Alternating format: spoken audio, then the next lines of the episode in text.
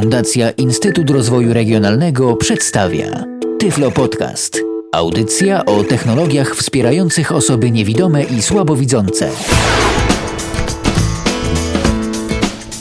Jesteśmy z Wami na www.radio.nfm i www.radio.n.pl. Tam słuchać nas możecie 24 godziny na dobę przez 7 dni w tygodniu.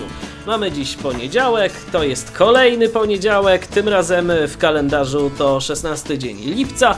Minęła godzina 19, a my jak zawsze w poniedziałek po godzinie 19 właśnie spotykamy się z audycją Tyflo Podcast w Radiu N.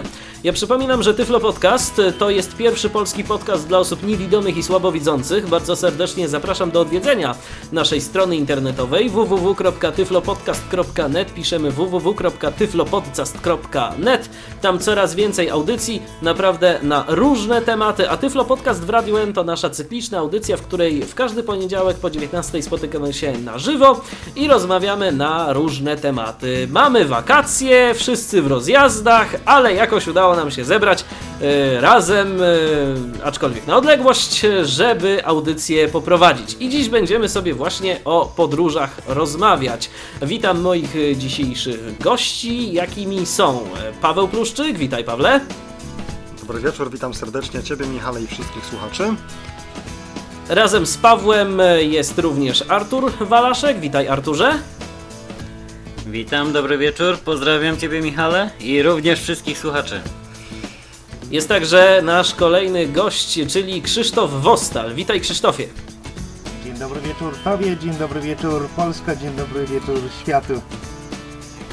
No i jest człowiek także, bez którego tej audycji dziś by się nie odbyło, czyli mm, bez którego ta audycja dziś by się nie odbyła, e, bez którego tego programu by dziś nie było. Jest nasz realizator Tomek Bilecki, ale Tomek mam nadzieję, że także dziś e, na antenie co nieco powie, bo Tomek to jest też zapalony podróżnik, aczkolwiek jak na razie, jak powiedział poza anteną, podróżnik krajowy. Witaj Tak Tomku. jest, krajowy. Przejdę na razie, zobaczymy co będzie potem. Dokładnie, więc e, dziś, e, tak jak mówiłem, rozmawiać będziemy na temat e, podróżowania, ale zanim przejdziemy do konkretów, to słuchajcie takie pytanie, bo są takie różne stereotypy na temat osób niewidomych, czy słabowidzących, nie wiem, ale głównie to tak na temat niewidomych, że niewidomy to tak w domu siedzi i najlepiej, żeby on w tym domu siedział, bo po co mu właściwie te podróże? No to słuchajcie, po co w ogóle niewidomemu podróżować? Co on z tego ma? To może ja zacznę? To może, A. no właśnie, okej. Y, To może ja zacznę. Co niewidomy z tych podróży ma? Przede wszystkim to, że poznaje świat. Y, I pewno nie jedna osoba zastanawia się, jak ten niewidomy poznaje ten świat. No, skoro nie widzi, to nie wiem, zamku nie zobaczy, wieży jakiejś tam nie zobaczy, piękna gór nie zobaczy, ale są inne zmysły. Ja jestem no, całkowicie niewidomy i jadąc gdzieś tam poznaję świat no, zupełnie no, inaczej niż osoba widząca, czyli smakiem, czyli zapachem, czyli dotykiem i naprawdę ten świat pod palcami, świat e, no, można tak powiedzieć kolokwialnie, w nosie i, i świat y, no, w smaku, w ustach jest zupełnie wspaniały, zupełnie piękny i, i, i warto go tymi zmysłami poznawać. Y, mi podróżowanie po prostu daje to, że e, doznaję e, różnych rzeczy, doznaję smaków, zapachów e, i, i, i to mnie cieszy i to mi daje radość. A jak to, Pawle, wygląda z Twojej perspektywy? Powiem tak. Świat jest jak książka, a ci, którzy nie podróżują, czytają tylko pierwszą stronę. I myślę, że w tym anglosaskim przysłowiu zawiera się bardzo dużo prawdy o podróżowaniu. Przytoczę jeszcze jedno przysłowie, mm, które moim zdaniem bardzo jest na rzeczy, a mianowicie tutaj przysłowie niemieckie, że najbardziej niebezpieczny światopogląd mają ci, którzy nigdy nie wyruszyli w świat. E, Praktycznie zwróćmy uwagę na to, że praktycznie każda nacja, każdy naród ma jakieś e, mm, przysłowia, powiedzenia o podróżach. Samo to świadczy, że podróżowanie leży w naturze człowieka. E, Czym podróże są dla mnie? E, Mimo, że jestem osobą no, tak zwanym resztkowcem, czyli śladowej ilości wzroku, więc podobnie jak mój przedmówca, sam nie jestem w stanie za wiele zobaczyć, e, ale podróże to przecież nie tylko oglądanie piękna krajobrazów, zabytków, etc. To przecież też kultura innych krajów, poznawanie ludzi, obcowanie z różnymi ciekawymi e, osobami, które możemy spotkać na swojej drodze, to po prostu, tak jak poniekąd powiedział Krzysztof, spróbowanie tego lokalnego życia, tam właśnie, gdzie dotrzemy dzięki temu naszemu wysiłkowi, który podejmujemy. Więc akurat myślę, że na dobrą sprawę, mimo że dla wielu osób y, wzrok jest tym podstawowym zmysłem, to przecież my wszyscy wiemy i na dobrą sprawę udowadniamy to co dnia, że tak naprawdę, mimo że jest to bardzo istotny zmysł, tak naprawdę ogranicza nas w bardzo niewielkim stopniu. Jeszcze będziemy o tym mówić, tym bardziej jeśli mamy dobrego przewodnika. Tak więc y, nie ulega również wątpliwości tu kolejny, może dla wielu frazes, ale kolejne coś, co w pewnym sensie jest tutaj naszym przysłowiem, że podróże kształcą, więc również tym są właśnie one dla mnie. I nie uważam, abym podlegał e, jakimś znaczącym ograniczeniom. Jakimś na pewno, ale w sposób jednoznaczny myślę, że to, że jestem osobą niewidomą nie ogranicza mnie to. Tomku, ty jeździsz po Polsce, tę Polskę zwiedzasz, czy dla ciebie to podróżowanie to jest raczej po prostu przemieszczenie się z punktu A do punktu B, bo po prostu musisz gdzieś tam się pojawić? Czy jednak e, też e, z tego podróżowania jakąś przyjemność czerpiesz, taką krajoznawczą? To znaczy powiem tak, jak generalnie rzecz biorąc lubię podróżować, jestem jakoś tam ciekawy świata. Główny cel na razie do moich podróży to jest jakiś tam praktyczny, natomiast no oprócz tego praktycznego celu jakoś tam zawsze lubię sobie gdzieś tam zobaczyć lokalną jakąś społeczność, lubię generalnie rzecz biorąc jakoś tam poznawać ludzi, jakoś obserwować. Yy, Generalnie rzecz biorąc szybko mi się jakieś tam pewne schematy nudzą, więc zawsze jakoś lubię nowe nowe rzeczy, nowe rzeczy poznać. No i podróże to są akurat bardzo dobry sposób na to, ponieważ wszędzie można coś nowego zobaczyć. Może w ten sposób.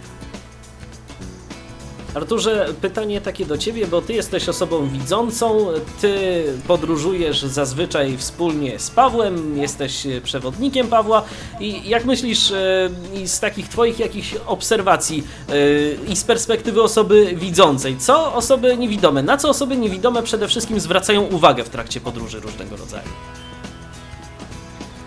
No tak, dosyć, dosyć ciekawe pytanie, aczkolwiek my z Pawłem uzupełniamy się bardzo dobrze i dla mnie podróżowanie z nim to jest naprawdę sama przyjemność, ponieważ są, są rzeczy, których y, ja nie zauważam jako osoba widząca, natomiast Paweł wie doskonale, powiedzmy, że tam, nie wiem, 20 kroków w prawo to będzie coś ciekawego do obejrzenia, a 20 kroków w lewo to stary, nawet nie idziemy, bo, bo nie ma po co.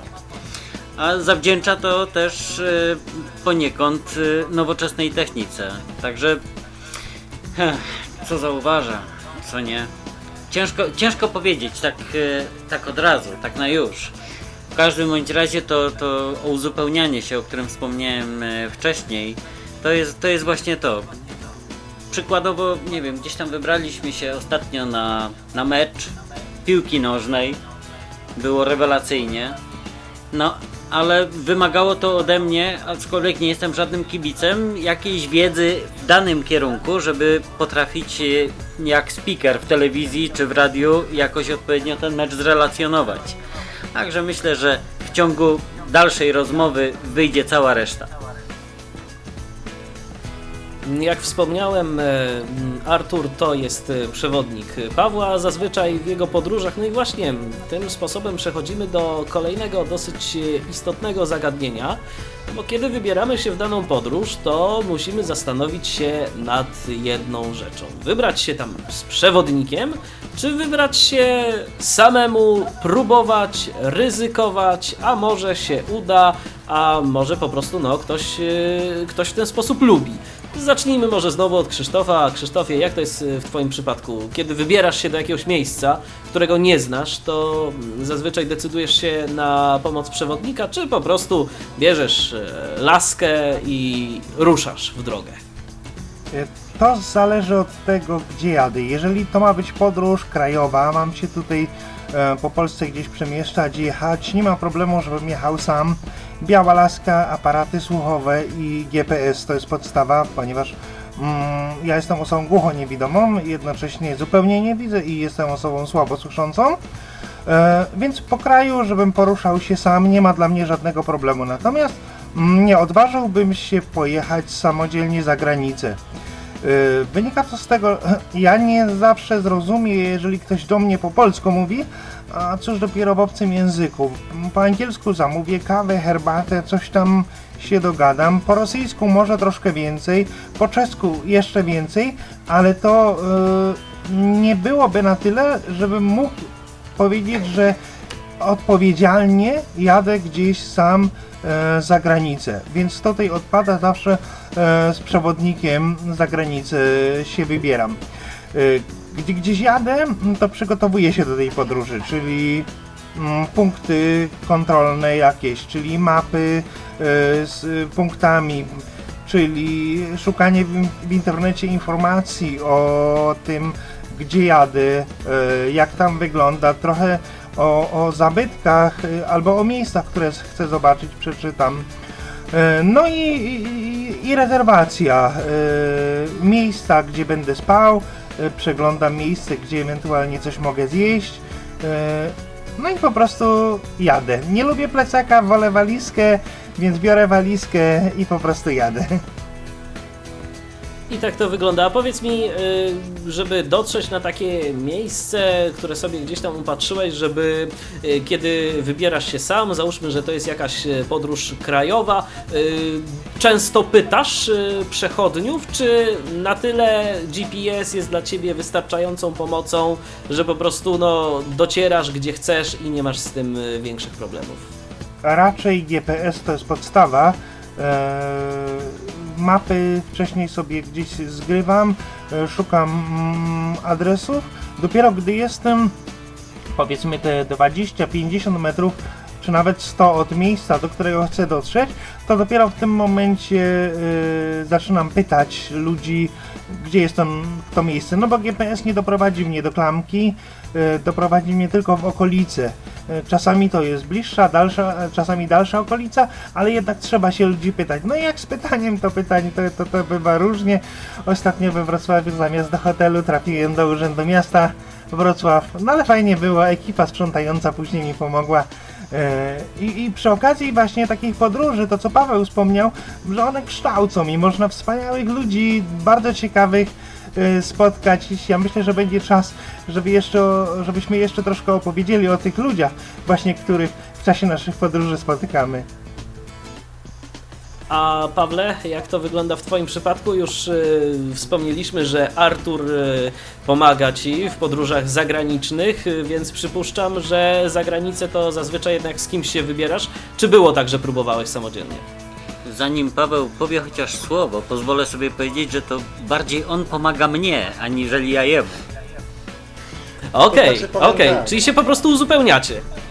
Tak, to co Artur powiedział, to znaczy być może y, y, oczywiście, no Artur jest osobą widzącą i generalnie w pełni sprawną, więc siłą rzeczy mm, o wiele mniej kwestii go nurtuje, tak? Siłą rzeczy o wiele mniej kwestii musi sobie mm, jakieś tam zorganizować, dowiedzieć się o nich czy coś takiego, bo jeśli gdzieś tam wysiądzie na przykład na nie takiej stacji jak trzeba albo cokolwiek innego, to rozejrzy się dookoła, gdzieś tam podejdzie do rozkładu, sprawdzi sobie my, myk, dziękuję, do widzenia. To jest kwestia oczywista. No, w naszej sytuacji jest to bardzo utrudnione. Poza tym nie wszystko jesteśmy jednak e, sami w stanie przewidzieć, mimo tego, że ja zawsze się o to bardzo staram. I e, moja rola, o ile mogę tak powiedzieć, w tych naszych podróżach polega na właśnie takim zebraniu informacji, tak? Czyli, I, i, i dodawaniu adrenaliny przed wyjazdem. no tak, tak, bo to zawsze jest W tego jaki typu sposób? No to właśnie wygląda zawsze tak, że e, ja tam męczę Artura powiedzmy na komunikatorze, żeby już robił odprawę online, jeśli A ja mam czas. z samolotem, a Artur mówi, co się martwisz, zdążymy. A już sytuacje najbardziej stresowe są, kiedy jest e, dzień przed wyjazdem i zazwyczaj komunikujemy się przez radio i załóżmy mamy lot, dajemy na to o 8 czy 9 rano, czyli dość wcześnie. e, bo wiadomo, trzeba być mniej więcej około dwie godziny przed e, lotem na lotnisku, chociaż my nigdy nie jesteśmy aż tak wcześnie.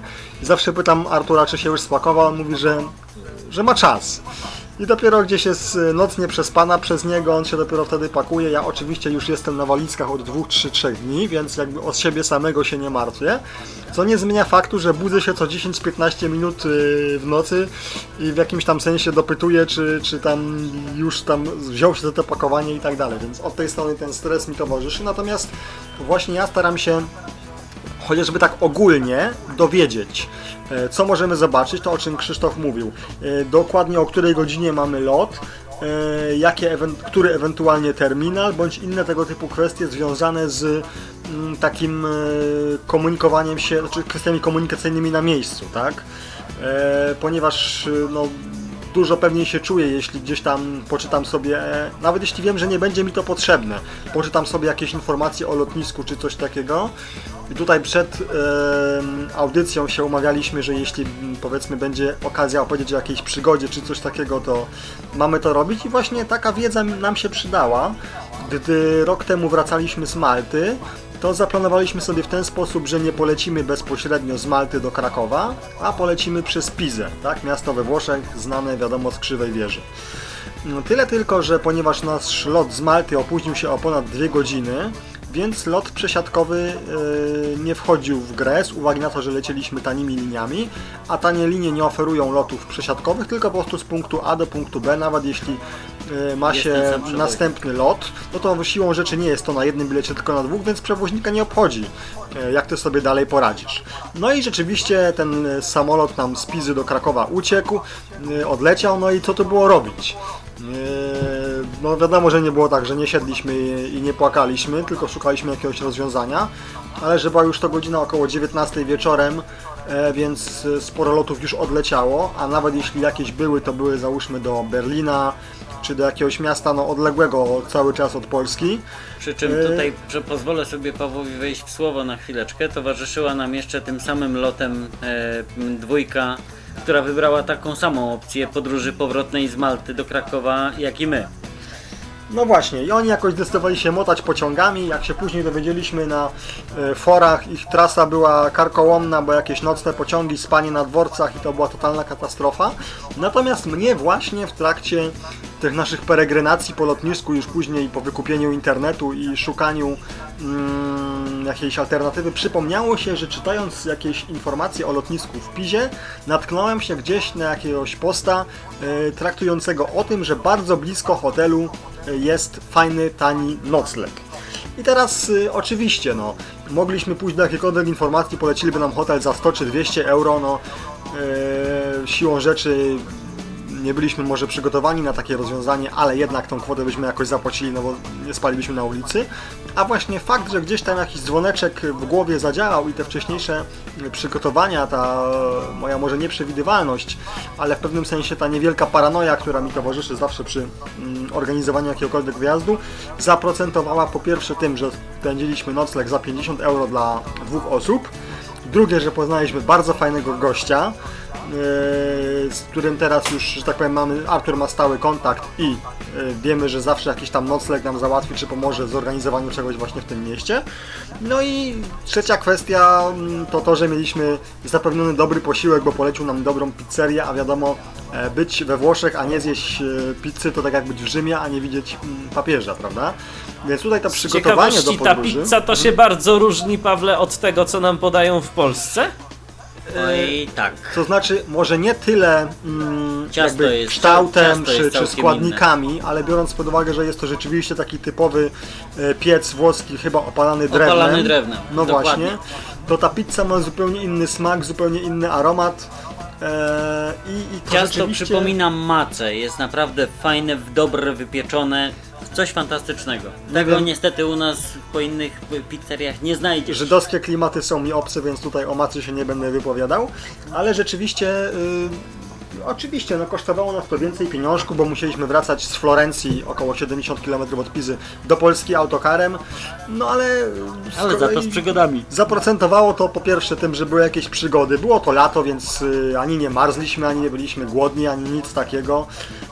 Zobaczyliśmy trochę Pizy, zobaczyliśmy trochę Florencji, więc warto jest w jakimś sensie się przygotować. Mieć gdzieś tam y, na jakiejś, y, w jakiejś szufladce zaszufladkowane właśnie, że gdzieś tam coś czytałem o tym czy o tamtym, bo to się zawsze przydaje. Troszeczkę odbiegłem od tematu, ale ja również po Polsce podróżuję sam, ponieważ jak wspomniałem, jestem resztkowcem, no to mam trochę łatwiej niż na przykład Krzysztof, bo powiedzmy łatwiej jest mi znaleźć sobie schody na peronie, czy wejście do pociągu, ale jeśli jestem w obcym miejscu i potrzebuję na przykład znamierzyć przystanek autobusowy w przeciwnym kierunku, bo z daleko pojechałem albo coś takiego, to też bazuję oczywiście na GPS-ie, ale również y, koniec języka za przewodnika i to się przydaje. Co do podróży samodzielnych za granicę, sam nigdy za granicę nie jechałem, ale z tej zagranicy sam wracałem. Wracałem z Hiszpanii, a ponieważ wracałem z Wysp Kanaryjskich i wracałem tanimi liniami, e, to mia- miałem lot z dwoma przesiadkami. E, Zaliczyłem cztery lotniska i muszę przyznać, że oczywiście e, no, chyba tylko komuś bardzo głupiemu stres by nie towarzyszył. Nie bójmy się tego powiedzieć, więc wiadomo, że było mi chwilami gorąco, zimno, jak ta asysta nie przychodziła dokładnie po tych 15 minutach, jak mi powiedział, tylko przyszła po 16. E, Ale muszę przyznać, że jeszcze o tym pewnie wspomnimy, że na, na hiszpańskich lotniskach, e, jeśli podróżuje się, że tak powiem, w ciągu dnia, no bo nocą to bywa różnie, i nie mam na myśli tutaj bezpieczeństwa, tylko po prostu, no wiadomo, inni pracownicy i trochę inaczej to wygląda, ale w ciągu dnia ta asysta na lotniskach jest doskonała, mimo tego, że mm, po hiszpańsku prawie nie mówię, to zostałem zawsze zaprowadzony tam, gdzie chciałem, nie było z niczym problemu. E, Gdy już w Madrycie wsiadałem do lo- samolotu lecącego do Polski i odprowadzał mnie bardzo sympatyczny Hiszpan, e, to Dodajmy, już... że Paweł był odziany w barwy Barcelony. Tak jest, a byłem w Madrycie, więc. Ale nic mi, żadna krzywda mi się nie stała. E, gdy już, Kibolstwa nie ma, a przynajmniej nie było zauważalne. Nie, nie, starsze panie bardzo się ekscytowały tym, że niewidomy tam z Polski w barwach Barcelony i tak dalej, i tak dalej. Każdy mnie tam poklepał przyjaźnie po ramieniu. Natomiast gdy zostałem już podprowadzony do e, gate'u, czyli do bramki, którą się wchodzi na pokład e, samolotu i później już miała przyjść inna asysta, to gdy ten mój przewodnik mnie posadził, odszedł, wrócił po chwili i zaczął mi na ucho opowiadać, jakie fajne dziewczyny siedzą obok mnie. E, Było to o tyle zabawne, że dziewczyny były Polkami. Także do, docenił urodę naszych krajanek. Ale rzeczywiście i później mm, już na pokładzie samolotu też było bardzo pozytywnie. Także powiem tak, na pewno trzeba się na to przygotować, tak? W jakiś sposób mentalnie, na ile potrafimy zmierzyć się z tym własnym stresem, bo to jest naprawdę bardzo silny stres. E, Tym bardziej jeśli słabo znamy język e, kraju, w którym się znajdujemy. Druga kwestia. Nie ulega wątpliwości, że jeśli mamy jakąś tam bazę językową, to e, na tym tak zwanym zachodzie możemy z pewnością liczyć na pomoc osób postronnych. Często jest tak, że ktoś w stanie jest poświęcić godzinę swojego czasu, żeby nam tylko pomóc. Mm, Samodzielne podróżowanie ma ten minus, że no, siłą rzeczy, tak? Mm, Nie jesteśmy w stanie poprosić obsługi hotelowej czy przechodnia spotkanego na ulicy, aby zwiedzał z nami jakiś kościół czy inne zabytki, no bo nie ma na to czasu. On nam może pomóc w dotarciu do hotelu, e, w przemieszczeniu się gdzieś tam na przystanek czy coś takiego, ale siłą rzeczy tego nam, e, o czym wspomniałem przed chwilą, nie podpowie, nie pomoże, nie zrealizuje tego z nami. Więc ten minus jest rzeczywiście spory, ale wydaje mi się, że jeśli potrzebujemy na przykład gdzieś dolecieć do kogoś, tak? Dajmy na to mamy rodzinę gdzieś tam e, na drugim końcu świata i potrzebujemy się tam dostać, to samodzielnie po niewidomemu, mówiąc kolokwialnie, jest to bezproblemowo możliwe, aczkolwiek e, na jakieś podstawy chociażby języka angielskiego, czy ewentualnie kraju, w którym się będziemy znajdować, są bardzo istotne, żebyśmy chociaż umieli powiedzieć, że chcielibyśmy się napić kawy, pójść do toalety, czy cokolwiek innego. Ja tutaj, Zawsze w y, jakieś Pawle, rozmówki warto się zaopatrzyć. Ja, ja tutaj, Rozmówki. jak y, Pawle z Arturze mówicie o tym uzupełnianiu się wzajemnym, y, chcę tutaj, taka myśl mi się nasunęła i myślę, że e, to jest bardzo ważne, żeby było wzajemne zaufanie i osoby niewidomej do przewodnika i przewodnika do osoby niewidomej. Y, raz, że przewodnik, nie wiem, pomoże, brzydko mówiąc, zaprowadzi, y, pominą, pominąwszy sprawy kumpelskie, ale właśnie pomoże, doprowadzi i tak dalej, ale z drugiej strony ten przewodnik musi też ufać temu niewidomemu, że y, ten niewidomy jest w stanie coś zorganizować, jest w stanie, e, no tak jak Paweł mówił, zobaczyć właśnie jakieś miejsca, e, gdzie można coś zjeść, że coś zorganizować. To jest bardzo ważne, to wzajemne zaufanie, bo przewodnik osoby niewidomej w podróżach owszem, może być świetnym kumplem i tak dalej, ale też e, no, musi mieć pewne cechy, e, jakąś cierpliwość, jakąś e, jakieś właśnie zaufanie i, i, i, taką empatię. Tak, a poza tym nie bójmy się też tego powiedzieć, no jeśli podróżujemy, że tak powiem, z osobą płci przeciwnej, to nawet problemem może być pójście do toalety na lotnisku, bo przecież, e, nie wiem, kobieta nie zaprowadzi nas e, do samej toalety i tak dalej, gdzie, gdzie inni mężczyźni z niej korzystają i odwrotnie, no to są takie rzeczy może trochę wstydliwe, może trochę takie powiedzmy sobie krępujące, ale oczywiście nie oznacza to wcale, że musimy, jeśli jesteśmy facetem, podróżować tylko z facetem. Natomiast warto to również wziąć pod uwagę. E, w jakimś tam sensie, no oczywiście tego się nie da przewidzieć, ale w pewnym sensie się na to przygotować, chociażby właśnie na podstawie tych kilku słów, e, jeśli wejdziemy do toalety, a będzie tam, będą tam mężczyźni, żeby, nie wiem, powiedzieć głośno, że nie wiem, pisuar, czy, czy toaleta, czy coś takiego, no e, to są kwestie, które wydają się śmieszne, na co dzień na nie nie zwracamy uwagi, ale jednak mm, warto jest to pod uwagę po Dopóki prostu się z wziąć. nimi nie zetkniemy. Tak, Ale dokładnie. dla, dla mnie osobiście największym egzaminem takim z- trakcie naszych wyjazdów absolutnie nie był wyjazd na Maltę, nie był do Hiszpanii, nie był do Anglii, nie był do, do Czech, nie był gdzieś tutaj na miejscu, ale do Finlandii, gdzie razem z Pawłem jeszcze pojechała dwójka jego przyjaciół. I tutaj na Tak, szczęście. to była Ala i Piotr Witek, bo oczywiście No to, wszyscy znają. to tak, powiem szczerze, że dla mnie osobiście to był, to był największy egzamin i taki swego rodzaju stres, bo tak, tak jak, nie wiem, mówię to na co dzień. Paweł, jak każdy, tak samo jak i ja, my mamy swoje humorki. I wiadomo, że radzimy sobie z tym doskonale, bez żadnego, bez żadnego problemu. Natomiast no tutaj, no miałem lekki stres i obawy, co też ci jego przyjaciele powiedzą na moją osobę, jak się okaże, że gdzieś nie daje rady. Na szczęście wyszło inaczej, czyli znowu dobrze. No to tylko się z tego cieszyć, Tomku, a takie pytanie do Ciebie e, jeszcze, bo rozmawiamy o właśnie podróżowaniu z przewodnikiem albo bez przewodnika. Jak to wygląda w Twoim przypadku?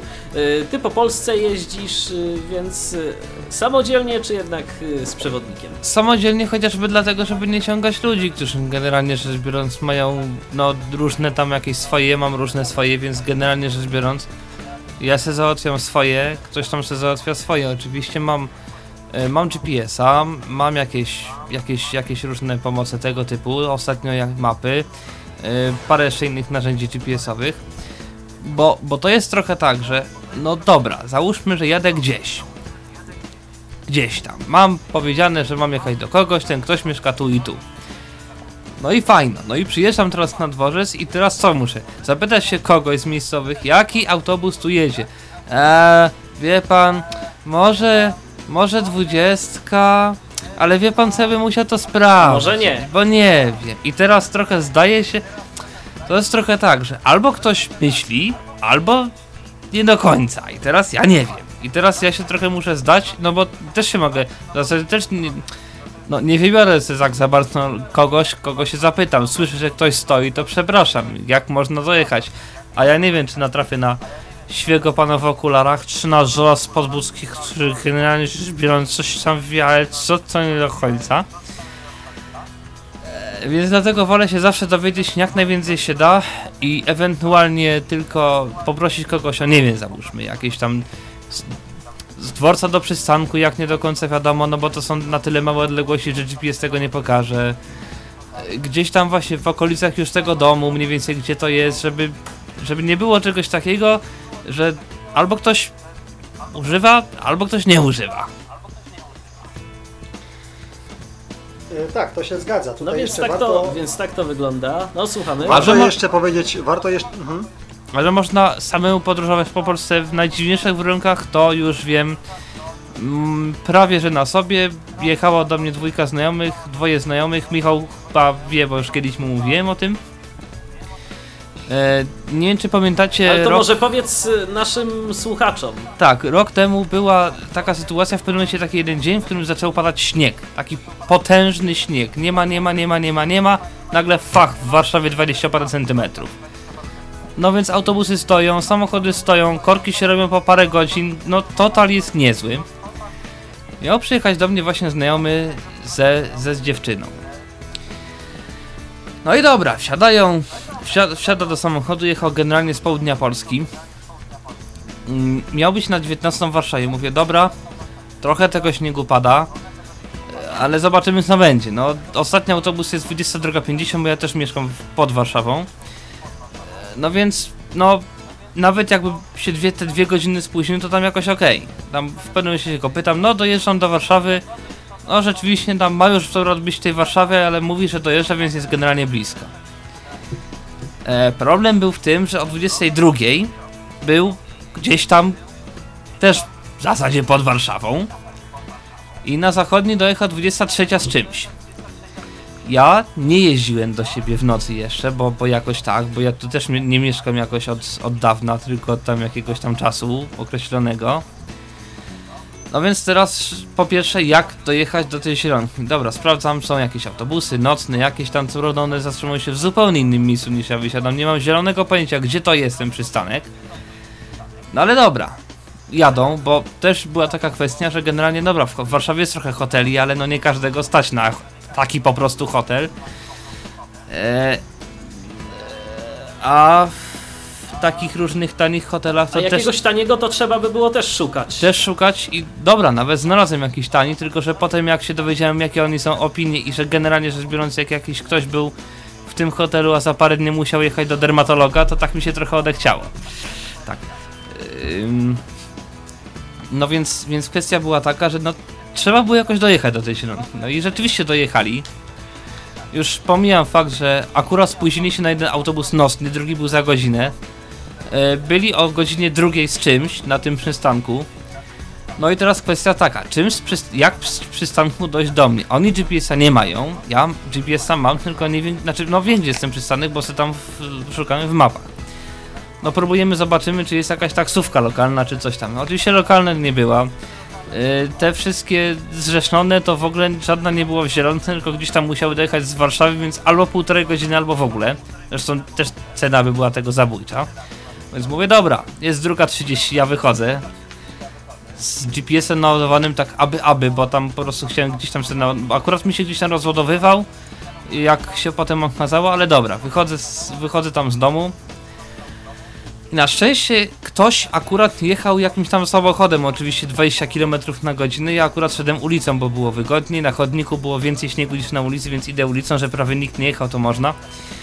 E, no i mnie się pyta, no dokąd pan idzie? Znaczy, że pan idzie ulicą, a nie chodnikiem. No wiem, no bo tam śnieg jest na chodniku jeszcze większy. A gdzie pan idzie? No znajomych tam mam na tym. Ja może pana podwiozę. No jeżeli nie byłoby problemu, tam coś tam, coś tam się jakoś tam zgadało. O tyle dobrze, że okazało się, że ich na tym przystanku nie ma.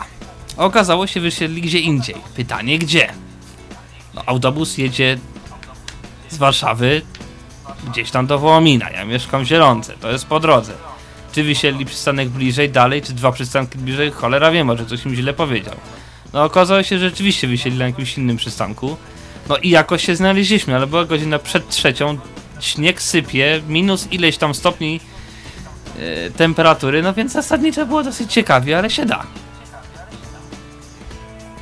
No oczywiście, że się da. Po prostu no też y, trzeba sobie, tak jak y, powiedzieliśmy przed momentem, no dobrze przynajmniej, y, dobrze jest sobie zaplanować tą podróż, dobrze jest y, przewidzieć różne rzeczy, ale wiadomo też, że wszystkiego się nie przewidzi. Ja przypominam i właściwie informuję, bo jeszcze nie, nie powiedziałem nawet o tym, ale jest czynny nasz radiowy Skype o loginie tyflopodcast.net, piszemy tyflopodcast.net, jest czynny również nasz, nasz telefon antenowy 223988027 927 wewnętrzny 938 można do nas dzwonić, jeżeli jakąś e, swoją podróżniczą historię ktoś by chciał nam opowiedzieć albo po prostu podzielić się swoimi refleksjami odnośnie podróżo podróżowania, to ja bardzo serdecznie zachęcam, żeby do nas dzwonić. To jest cały czas e, Tyflo Podcast na antenie Radia N. Dziś rozmawiamy o podróżach i rozmawiać ja tylko jeszcze dwie chwilę, uwagi. Bo teraz, okej, okej, no to, bo już chciałem, już chciałem, żebyśmy coś Piosenkę, zagrali, ale nie? okej, No Pawle, proszę bardzo. Y, No właśnie, dwie to jeszcze przed Właśnie Paweł. pi- Pierwsza to, o czym wspomniałem już, że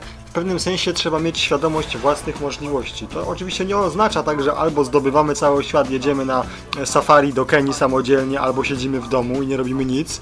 Tyle tylko, że właśnie taka sytuacja, o której opowiadał Tomek, tak? W pewnym sensie oczywiście nie możemy się na to przygotować w 100%, ale mm, musimy mieć świadomość tego, czy będziemy w stanie się z tym wyzwaniem zmierzyć, czy mam na tyle silną psychikę, aby, nie wiem, nie wysiąść z tego autobusu i nie czekać e, do rana na przystanku, aż nas śnieg przysypie, tylko czy w pewnym sensie będziemy umieli e, w jakimś tam sensie zadziałać, cokolwiek, aby sobie móc poradzić, chociażby zadzwonić pod 112, żeby po nas przyjechała policja, bo i takie przypadki były, no. Tak, No, właśnie może moi... nie są od Tak, właśnie oni nas. zadzwonili pod 112, też między innymi, tak na zasadzie jakby się mi nie udało, no bo już było wiadomo, że oni są gdzieś indziej. No i też nie wiadomo, czy facetowi temu w samochodzie sił tam cierpliwości wystarczy, no bo no też są, no nie chcę ciągać obcych ludzi, zwłaszcza o drugiej w nocy, jak tam wracają skądś, pewnie też mieli ileś tam godzin wcześniej No jechania, właśnie. jazdy A jeszcze zanim, zanim ta piosenka jakaś podróżnicza pewnie nam tutaj się przydarzy, to jeszcze powiem, że e, proszę mi wierzyć, że naprawdę warto albo na chwilę, albo chociażby na kilka godzin przed tą podróżą zajrzeć do internetu, bo w sieci powiedzmy sobie jest wszystko i nawet jeszcze więcej, bo e, na temat tego, gdzie chcemy się dostać i w jaki sposób możemy się dostać i tego, co nas tam na miejscu może zaskoczyć. Praktycznie informacje możemy znaleźć na różnego rodzaju forach, o tym jeszcze pewnie powiemy, coś może nawet polecimy, dlatego że mm, przecież tak na dobrą sprawę każdy się dzieli w jakikolwiek sposób swoimi informacjami i często na jakichś podróżniczych blogach, gdzie są bardzo subiektywne relacje, możemy natknąć się na coś, co nam się przyda, więc... Yy, Czego nie znajdziesz w przewodniku. no więc właśnie, więc to nie chodzi o jakąś atrakcję, tylko właśnie o jakąś sytuację kryzysową, która może nas spotkać i jak sobie w takiej sytuacji poradzić. Chociażby to, Choćby Pisa. no właśnie, chociażby to, że 50 metrów od lotniska, przystanku czy cokolwiek jest jakiś tani hotel, który może nas przyjąć i naprawdę... e, Zaowocowało to, tak jak Paweł powiedział wcześniej, fantastyczną znajomością. No właśnie, informacja to podstawa i to jest myślę bardzo istotne również przy planowaniu podróży i przy samym podróżowaniu. I właśnie myślę, że o tych informacjach, o tym gdzie ich szukać, no bo że w internecie to wiadomo, ale może jakieś właśnie konkretne miejsca uda się polecić, o tym porozmawiamy sobie już za chwileczkę. Radio To jest cały czas audycja Tyflo Podcastu na antenie Radia N. Paweł Bluszczyk, Artur Walaszek, Krzysztof Wostal, e, no i Tomek Bilecki, zarazem realizujący dzisiejszą audycję, to goście audycji Tyflo Podcast w Radiu N. Dziś rozmawiamy na temat podróży, można do nas dzwonić 223988027 wewnętrzne 938 oraz nasz radiowy Skype o loginie tyflopodcast.net A prowadzi Michał. Dziwisz. No i a, pro, a pro, o dziękuję, dziękuję Pawle, że mnie zapowiedziałeś, dziękuję Ci bardzo, ale ja chciałem zapowiedzieć naszą słuchaczkę Dorotę, która do nas się dodzwoniła. Witaj Doroto. A witam Was wszystkich serdecznie dzisiaj w męskim gronie. To sobie postanowiłam zadzwonić, zwłaszcza, że temat e, bardzo mi bliski, gdyż podróże no to jest e, znaczna część mojego życia i wielka moja pasja, tak jak już właśnie poza anteną zaczęłam mówić, że właśnie e, podróżowałam w zasadzie od zawsze, to moi rodzice mi zaszczepili tego bakcyla i po utracie wzroku takiej dość e, szybkiej też właśnie e, te podróże były dla mnie jakby formą rehabilitacji. O, przepraszam, bo mi się włączyła e, muzyczka, zaraz to wyłączę. E, no i właśnie sobie nie wyobrażałam e, mojego życia bez podróży, mimo że ten wzrok e, jakoś tam straciłam. E, I po prostu e, dalej planowałam te moje wyjazdy, mimo że ten wzrok był już coraz gorszy e, z dnia praktycznie na dzień. E, No i miałam właśnie też przyjaciółkę, tak jak Paweł, e, dla której to śmieszne, ja najpierw byłam przewodniczką, a później ona się stała e, dla mnie. I mówię, że te podróże to e, była dla mnie właśnie forma rehabilitacji, głównie właśnie przez to, że nieważne, że ja nie widzę, nieważne, że nie wiem jak sobie dalej e, w życiu radzić, ale wakacje jakoś tam zaplanować trzeba. No i praktycznie e, z każdego roku nie było takiego czasu, żebym ja leżała, e, patrzyła się w ścianę i, i rozpaczała, bo właśnie te wakacje mnie stawiały na nogi. Dorota, Więc takie to jest- pytanie, czy to, że kiedyś widziałaś, to y, pomagało Ci w podróżowaniu, w orientacji gdzieś y, w terenie? Czy wybierałaś na przykład y, na dobry początek takie miejsca, y, gdzie już byłaś wcześniej, kiedy widziałaś, żeby czuć się tam pewniej, czy y, zupełnie w jakieś nowe miejsca jeździłaś? Ja myślę, że powiedz też jeszcze, jak zmieniło się Twoje planowanie podróży przed utratą wzroku, a potem, czy to jakiś znaczący miało wpływ na to, jak sobie organizujesz tą podróż, w sensie bardziej się przykładasz do sprawdzenia sobie, nie wiem, rozkładu lotu, czy jakichś tam informacji lotniskowych, czy czegokolwiek innego, czy na to nie zwracasz uwagi? To może e, najpierw na pytanie e, Michała, ja o Pawła pytaniu będę pamiętać, e, więc nie, to generalnie no tak jak już tam pewnie też, co po niektórzy wiedzą, ja jestem wielką iberomanką i zawsze mnie ciągnęło w te rejony hiszpańsko-portugalskie, ale, ale w zasadzie zwiedziłam większą część Europy, jakąś tam część świata. Nie, no nie było czegoś takiego, żeby mnie ciągnęło konkretnie w jakieś tam miejsce. Raczej to było tak, że właśnie po utracie wzroku już gdzieś tam mi się spodobało, to byłam pięć razy pod rząd na Majorce, ale tylko dlatego, że po prostu, nie wiem, spodobała mi się ta wyspa i, i bynajmniej nie dlatego, że czułam się tam jakoś e, bezpiecznie z punktu widzenia e, właśnie jako mm, ktoś, kto nie, nie posługuje się wzrokiem bo generalnie Majorka jest super bezpiecznym miejscem, e, więc nie, nie, czegoś takiego to na pewno nie było, że, że, że zawsze wracałam e, z takich powód, z powodu właśnie, żeby, żeby sobie jakoś tam lepiej odnajdywać się e, w przestrzeni. Może tak powiem, a co do planowania to faktycznie, no bo człowiek jak widzi to sobie coś tam na mapce jakieś w internecie nawet obluka, e, przeczyta sobie jakiś e, przewodnik i potem na miejsca jakoś to będzie, dopytam się, no już tak pamiętam po sobie, że tak to właśnie wyglądało, a teraz to właśnie, ja w ogóle jestem też strasznie taka y, przeżywająca i, i nie wiem, czy to jest kwestia y, temperamentu, ale też właśnie no, nadaje taką adrenalinę, zawsze się stresuję, panikuję, no już może teraz staram się jakoś to okiełznywać, ale, ale różnie z tym bywa.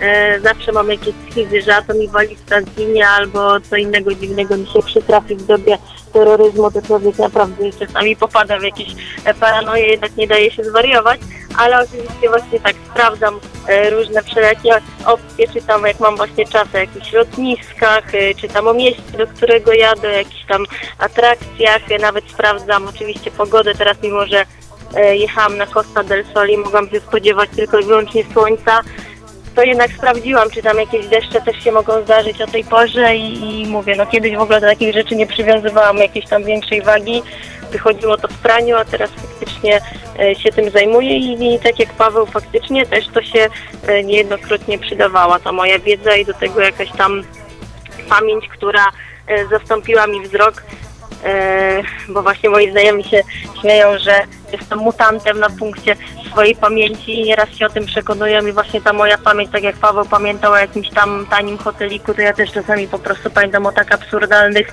i w zasadzie wydawałoby się nieznaczących rzeczach, a to się potem może wydać bardzo przydatne w trakcie takiego wyjazdu. Tak, e, No bo Dorota, ja to jeszcze Cię zapytam, ponieważ będziemy Tak. o tym jeszcze mówili, ale korzystając z okazji, że jesteś tutaj, co prawda nie masz jeszcze z tym doświadczeń chyba osobiście, ale powiedz proszę, mm, jak wygląda Twoja wiedza na temat podróżowania z psem przewodnikiem? I nie mam na myśli stricte technicznych kwestii, a bardziej takie kwestie formalne, kwestie kwarantanny, czy podróżowanie po Unii Europejskiej albo poza Unię Europejską. Jak to wygląda na, na dzień dzisiejszy z temat, to znaczy kwestie tego, na ile Ty się orientujesz?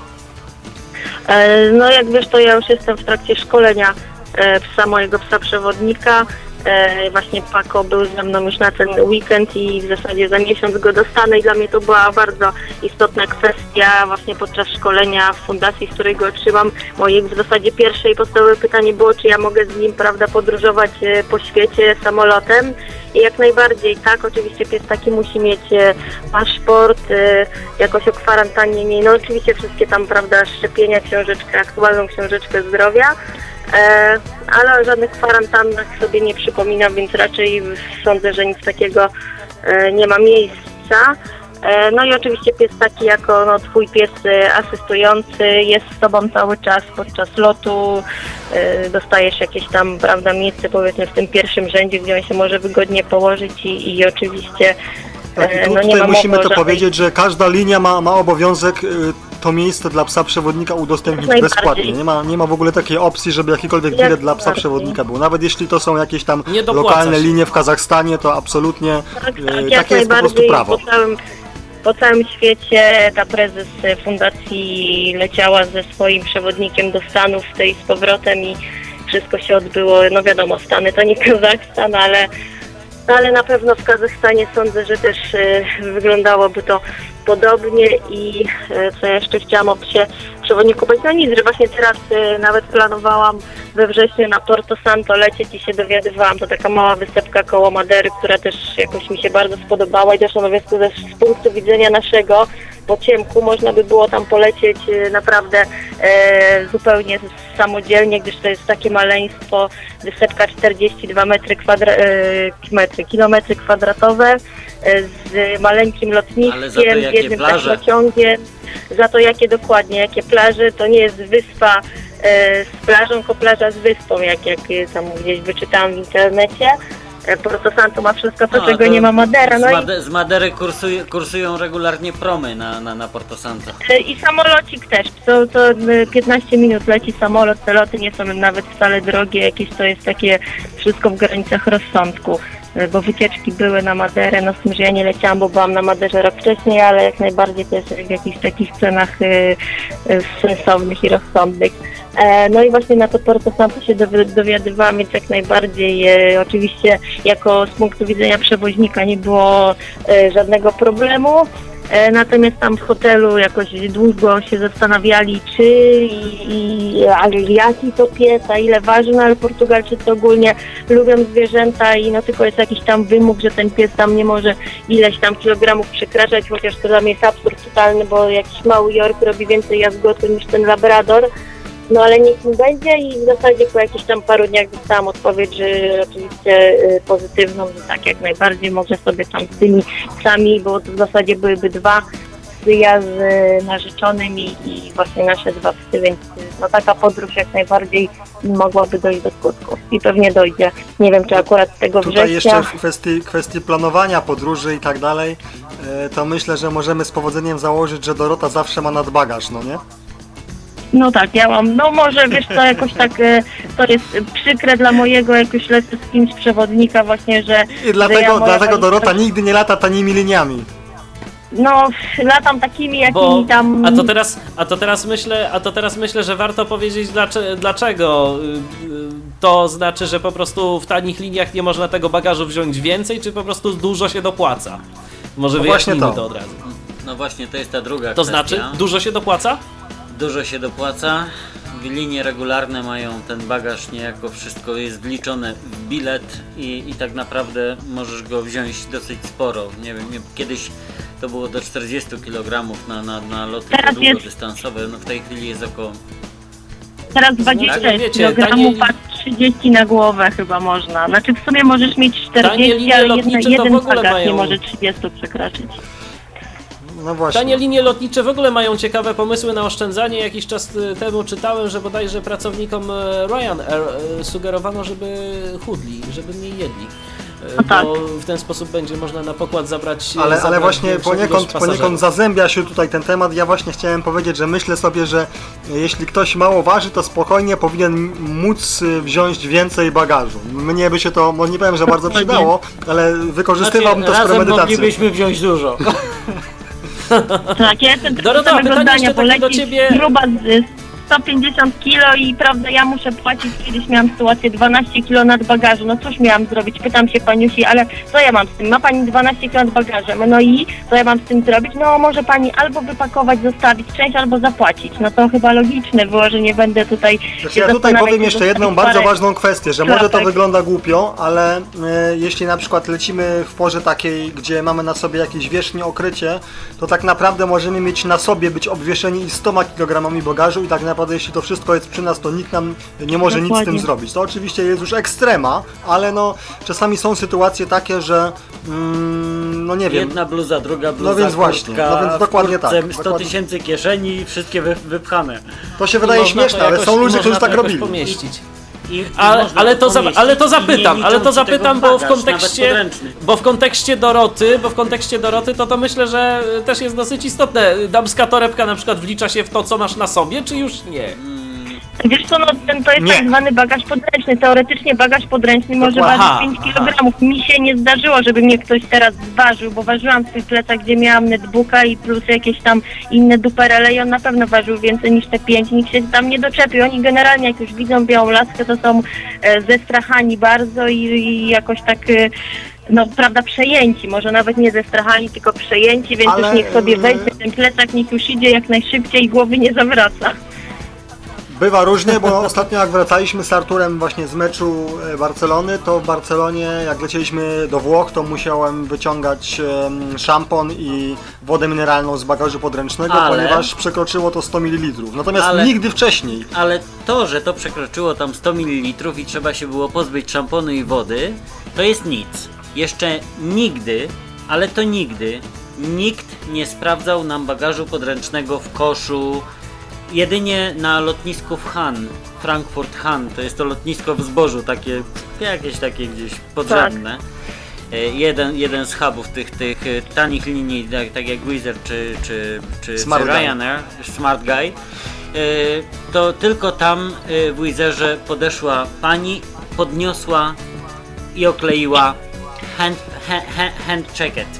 Tak, Tak. bo musi, musicie tak. wiedzieć, że mm, na każdym lotnisku, jeśli chodzi o te tanie linie, to jest taki koszyk e, i regulamin mówi o tym, że bagaż podręczny, jeśli jest to na przykład walizka, e, tam bodajże 55 na 45 na 25, tak mniej więcej, to tam jest trochę inaczej, ale nie jest to akurat najważniejsze, że ona swobodnie musi spaść na dno tego koszyka, jeśli ją wkładamy. E, Jeśli Nasze tak by nie tak jest, nie zrobiły. no, no nigdy. Jeśli tak jest, to, to wszystko jest ok. Jeśli tak nie jest, to mogą ten bagaż, po prostu mogą nas nie wpuścić na pokład. A tutaj, Albo kazać wypakować. Y, właśnie, y, no z tym, że no, z rozmiaru walizki to raczej znacząco nie zmniejszy, jeśli jest twarda. Ale istotne jest bardzo to, że jeśli właśnie tutaj Michał mówił o kobietach, jeśli leci kobieta i ma mm, torebkę, to to jest traktowane jako bagaż podręczny, a bagażu podręcznego może być tylko Sztuk jedna jeden. sztuka. Jeśli my na przykład mamy jakąś małą walizeczkę i torbę z laptopem na ramieniu, to już są dwie rzeczy i po prostu to nie przejdzie. I życzą E, sobie dopłatę. I więc tutaj jakaś kwestia niepełnosprawności no raczej nie odgrywa roli mm, znaczącej. To są akurat związane, oczywiście wiadomo, że jest to kwestia finansowa, ale jest to również w pewnym sensie związane z bezpieczeństwem, no bo siłą rzeczy na, sam, na pokładzie samolotu jakoś to tam musi być yy, rozplanowane. No, Ja jeszcze na chcę zwrócić uwagę na to, przepakowywać że- nasze bagaże, bo inaczej no nie chciała pani nas, że tak powiem, przepuścić przy. Może dajmy dojść do głosu jeszcze Krzysztofowi, bo, bo chciał coś powiedzieć. Słuchamy Cię Y, Krzysztofie. A propos tego bagażu podręcznego, e, w tej chwili od sierpnia e, w liniach lotniczych Wizz Air na trasie do, z Katowic do Londynu nawet za bagaż podręczny będzie w tej chwili opłata, jeżeli przekroczy jakieś tam rozmiary. Dorota, jeszcze takie pytanie na koniec do Ciebie. Y, Jakieś ciekawe przygody związane z podróżowaniem? Coś, co zapadło Ci w pamięć? Przeżyłaś już coś takiego, czy jeszcze przed Tobą? Och, no, wiesz co, tych przygód jest tyle, że w zasadzie to, to, to jakiś tam wyjazd, no może nie to, że przygoda, ale no naprawdę z tego masę i tak na prędce w sumie ciężko jest mi coś tam wymyślić. No możemy się omówić tak, że jak coś tam e, przyjdzie mi jeszcze do głowy, Dobrze, to jak mogę wpadnie Ci zadzwonić. coś do głowy, jak coś, jak coś sobie przypomnisz, to zadzwoń do nas, bo myślę, że to też y, takie dosyć ciekawe i wartościowe informacje są y, na przyszłość dla naszych słuchaczy, chociażby jak to, o czym opowiadał Tomek. Dobrze, Doroto, bardzo serdecznie dziękuję Ci za telefon, do usłyszenia, trzymaj się.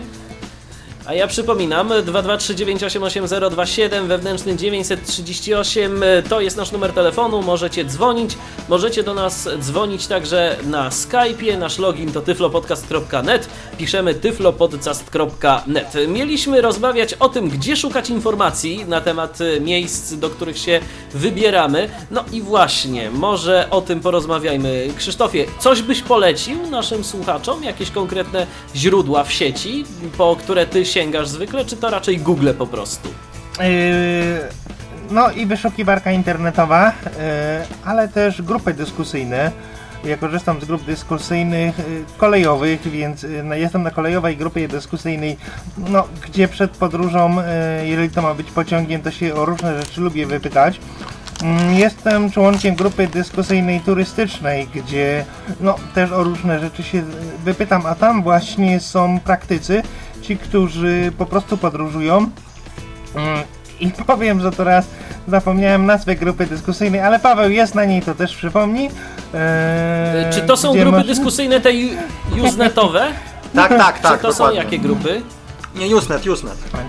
Tak, no i Usenet, okej. mm, je, jeżeli chodzi o jeżeli chodzi o noclegi, ja akurat korzystam ze strony booking.com, która dla mnie jest w pełni dostępna i w pełni wystarczające informacje są e, w przypadku rezerwacji. No a jeżeli chodzi już o jakieś konkretne miejsca, no to strony miast, strony jakieś podróżnicze, to już po prostu wyszukiwarki internetowe, to tak, to tak pokrótce. Ja Pawle, przekornie, a w twoim e, przypadku? Tak, przekornie zanim tutaj opowiem o tych, o tych źródłach moich, z których korzystam, to tutaj o różnych przygodach i tak dalej, e, to wspomniałem o tym właśnie, że lecąc ostatnio z Barcelony do Polski zaczęliśmy dzień trochę nieprzyjemnie, ponieważ e, musieliśmy tam się pozbywać bagażu. E, zaczęliśmy troszeczkę nieprzyjemnie, bo musieliśmy się pozbyć bagażu, natomiast lot zakończyliśmy bardzo pozytywnie, gdyż e, zwykle sytuacja wygląda w ten sposób, że po wylądowaniu na lotnisku opuszczają wszyscy pasażerowie samolot, a na samym końcu wychodzi osoba niepełnosprawna mm, z asystą. Nawet jeśli lecę z Arturem, to my zawsze z tej asysty korzystamy, ale o tym jeszcze powiemy. Natomiast tym razem po wylądowaniu w Katowicach było nieco inaczej, gdyż e, zanim przyszła asysta, a już potem jak wyszli wszyscy pasażerowie, zostaliśmy zaproszeni na sam przód samolotu, czyli Do do, tego miejsca, gdzie siedzą ci dwaj panowie i, że tak powiem, powożą tym całym złomem. Także było to bardzo fajne przeżycie, bardzo miłe. Eee, polski pilot i holenderski. Przesympatyczni panowie, była okazja sobie usiąść za sterami, pomacać wszystko, popytać o parę rzeczy. Mm, Także no, to była taka przygoda na pewno niezapomniana, no bo umówmy się, że e, no, coś Nie takiego raczej się zdarza sporadycznie. Mm, Więc, więc to akurat jest, myślę, warte, warte opowiedzenia, podzielenie się tym, bo naprawdę, no, yy, że tak powiem, było, było to coś, coś, od czego się robi gorąco. Jeśli chodzi natomiast o kwestie związane z mm, tym, jak my podróżujemy, jakich szukamy informacji, to zacznę od tego, że grupa, o której wspomniał Krzysztof, czyli ta Usenetowa, to jest pl.rec.turystyka. pl.rec.turystyka. Yy, Natomiast ja posiłkuję się tak, jeśli chodzi o szukanie tanich lotów, jak i informacje związane z lotniskami, z pobytem w jakimś miejscu, z kwestiami wynajęcia samochodu, bo o tym jeszcze też powiemy pewnie, czy tego typu kwestie.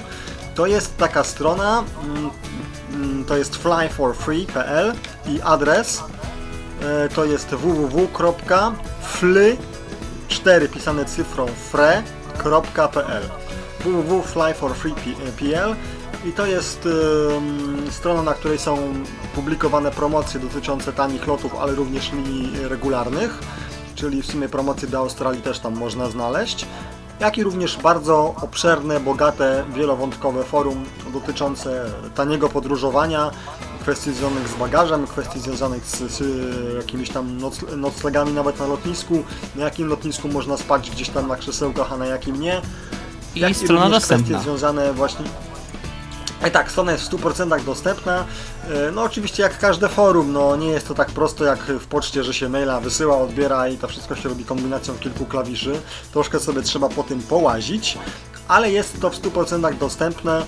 Mm, Tak, odpowiedź na posty, cytowanie postów i wszystkie inne kwestie. Jest to rzeczywiście skarbnica wiedzy. Myślę, że mm, w polskim internecie, jeśli chodzi o oczywiście kwestie mm, polskojęzyczne, to trudno znaleźć coś lepszego niż, y, niż ta strona, no bo umówmy się, że cały czas w naszym kraju mm, w porównaniu do Europy Zachodniej, Skandynawii, już nie mówiąc o USA, e, ilość lotów na jednego powiedzmy obywatela w skali roku jest, jest nieporównywalna. To jest ciągle, mimo tego, że te tanie linie się u nas rozgościły i że no mimo wszystko powolutku stajemy się coraz zamożniejsi, to jednak ta przepaść jest ogromna, więc e, na dobrą sprawę większość z nas groszem nie śmierdzi, więc e, pozdrawiamy pieska, więc jest to mm, dobre miejsce do znajdowania czegokolwiek. No, ja tu jeszcze mm, chciałbym dodać jedną rzecz istotną. Ja, jako osoba widząca, nie jestem w stanie znaleźć niejednokrotnie tylu informacji, ile znajdzie Paweł. Krótko mówiąc, kochani, jestem fanem Joesa. No to jeden chyba z niewielu widzących fanów Jonesa nam się y, trafił. Ale okej, jeszcze pytanie, y, Tomku, ty coś byś polecił naszym słuchaczom? A to szczerze mówiąc, ja to mówię, w związku z tym, że głównie jeżdżę po, po Polsce, no dużych wymagań nie mam. Byle jakieś, jakieś groute czy inne takie narzędzia losonowe, popytać się jak coś wie mniej więcej, gdzie mieszka i koło jakiego tego, albo względnie jak tam się gdzieś jedzie, to jakąś, no... Chyba nie mam jakichś tam super, jakichś takich specjalnych, o której nikt nie wie, jakichś, jakichś stron czy czegoś takiego. Tak, tak myślę przynajmniej. A powiem podobnie. Ja jeśli jak podróżuję po Polsce, to mm, ponieważ e, rzeczywiście uważam, że osobie niewidomej dużo łatwiej jest podróżować koleją niż powiedzmy autobusami, to jest dosyć indywidualna kwestia, niemniej jednak mm, mimo wszystko wydaje mi się, że koleją podróżuje się łatwiej. Tak, i Więc teraz nie wiem, grupy, czy widziałeś no nowy rozkład jazdy PKP stronę. Bo ja ją niedawno sprawdzałem. Jest inna Ja od starej, ma akurat. więcej możliwości, ale też jest dostępna. No właśnie. E, No z PKS-ami bywa różnie, prawda? Jest Niestety. jakiś korek albo coś tam, albo ktoś tam zatarasuje stanowisko czy coś takiego. e, Albo Korek dworzec jak jest korek, no i nie ma jednego, więc- no jednej właśnie. takiej rzeczywiście porządnej, jednego rozkładu. jednego rozkładu, dokładnie. Każda firma O trochę tym, nie o tym ma... to nawet nie mówimy. Dokładnie. Także jeśli ja podróżuję koleją, to korzystam z tej grupy dyskusyjnej, to jest PL Mistrz Kolej, o której mówił Krzysztof. Natomiast akurat w podróżowaniu po kraju mm, posiłkuję się mm, loadstone'em i bazą e, punktów, którą nam bardzo ładnie zwykle opracowuje mm, Grzesiu Złotowicz, któremu się należą naprawdę wyrazy szacunku, uznania i ogromnej wdzięczności od nas wszystkich. A powiem jeszcze, że te bazy, szczególnie POI, tak, czyli na przykład stacje benzynowe, czy jakieś tam punkty rozrywki, etc. Bardzo się przydaje mm, za granicą. Niejednokrotnie już jak jechaliśmy autostradą, to mówiłem Arturowi, że tam za 5 czy 10 km będzie stacja benzynowa w różnych krajach. A również oczywiście przydaje się to... Ale to tylko wtedy, kiedy Paweł uważał, że ma awarię zaworu. tak, to się zgadza. Ale oczywiście przydaje się to również w wypadku, jeśli szukamy jakichś atrakcji turystycznych, tak? Czyli na przykład jesteśmy gdzieś na Malcie i jakieś ciekawe miejsce do obejrzenia, nie w sensie zabytek, ale na przykład jakiś ciekawy tam viewpoint, to znaczy punkt widokowy, albo na przykład jakaś tam pamię pamiętna skała, o którą tam ileś tam set lat temu rozbił się jakiś tam statek czy coś takiego, to wszystko w tych naszych bazach Loadstone'a jest, więc bardzo mm, polecam się nimi posiłkować. No i Lecąc nie do wiem, Egiptu, mm, mhm, I nie wiem, i nie wiem czy już, znaczy pewnie już ci, którzy tutaj są to wiedzą, słuchacze nie wiem czy wiedzą o nowym projekcie Grześka Złotowicza, który jestem zachwycony, bo takiego czegoś mi brakowało od lat wielu, czyli gier mapa. Tak, bardzo E. ciekawy program, e, też się bawiłem i zachęcam tych wszystkich, którzy się jeszcze nie bawili, żeby sobie e, pokorzystali z gier mapy, bo to jest naprawdę, naprawdę przyjemne narzędzie i tu również wyrazy uznania dla Grzegorza. Ja teraz proponuję, abyśmy odebrali telefon, bo Mateusz jest z nami na linii i już tak czeka, czeka i się doczekać wejścia na, antenie, na antenę nie może. Witamy Cię Mateuszu, słuchamy. No ja, y, powiesz? mhm. no ja witam serdecznie również ja co prawda nie mam e, dużych doświadczeń, jeśli chodzi o podróżowanie. E, słychać mnie? Czy, czy nie? Bo coś jakby się słychać. zawiesiło. E, Ja co prawda nie mam e, dużych doświadczeń, jeśli chodzi o podróżowanie, natomiast e, to, z czym do Was dzwonię, e, to to, że chciałbym Wam polecić taką książkę dla użytkowników systemów iOS, czyli dla użytkowników iPadów, iPodów i iPhone'ów. To jest książka o nazwie Tanie Podróżowanie i ta książka zawiera ponad 100 porad, jest bardzo fajna. Myślałem, że ona zawiera mniej porad, a to ona ponad 100 porad zawiera na temat jak podróżować tanimi liniami lotniczymi, w jakie dni należy latać na przykład do Anglii. Mówi o tym, że na przykład Anglicy w piątek 13 są przysądni, więc najlepiej latać, bo nie ma tam takiego tłoku. E, Mówi właśnie na jakich stronach rezerwować najlepiej loty, e, bo to jest książka robiona przez e, podróżników, e, przez pasjonatów podróży i przez amatorów e, szczególnie i po prostu wydawnictwo, które wydało tą książkę zebrało te porady i zrobiło z tego książkę. I książka e, na iPhone'a ma 140 stron, a w zwykłym druku ma 25 stron. Okej. Znaczy nie, nie, nie w, nie w czarnym Dostępna druku, jest ta tylko książka, w jak zwykłym. rozumiem. Bez problemu. E, tak, tak, tak, tak. Bo ja właśnie ją e, czy, czytałem. Bardzo fajna książka.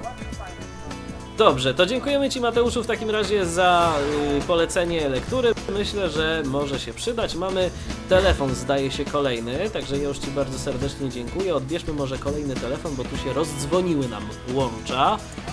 Halo, kogo witamy? Dzień dobry, Ala Witek z tej strony. Cześć Alu! Cześć, Alu. Cześć, Alu, cześć. No hej. Już jesteśmy na antenie, tylko proponuję, żebyś wyłączyła radio, jeżeli nas tam słuchasz przez Kurde, to radio. zamknę drzwi, bo poczekajcie. bezproblemowo... Dobra, okej, okej.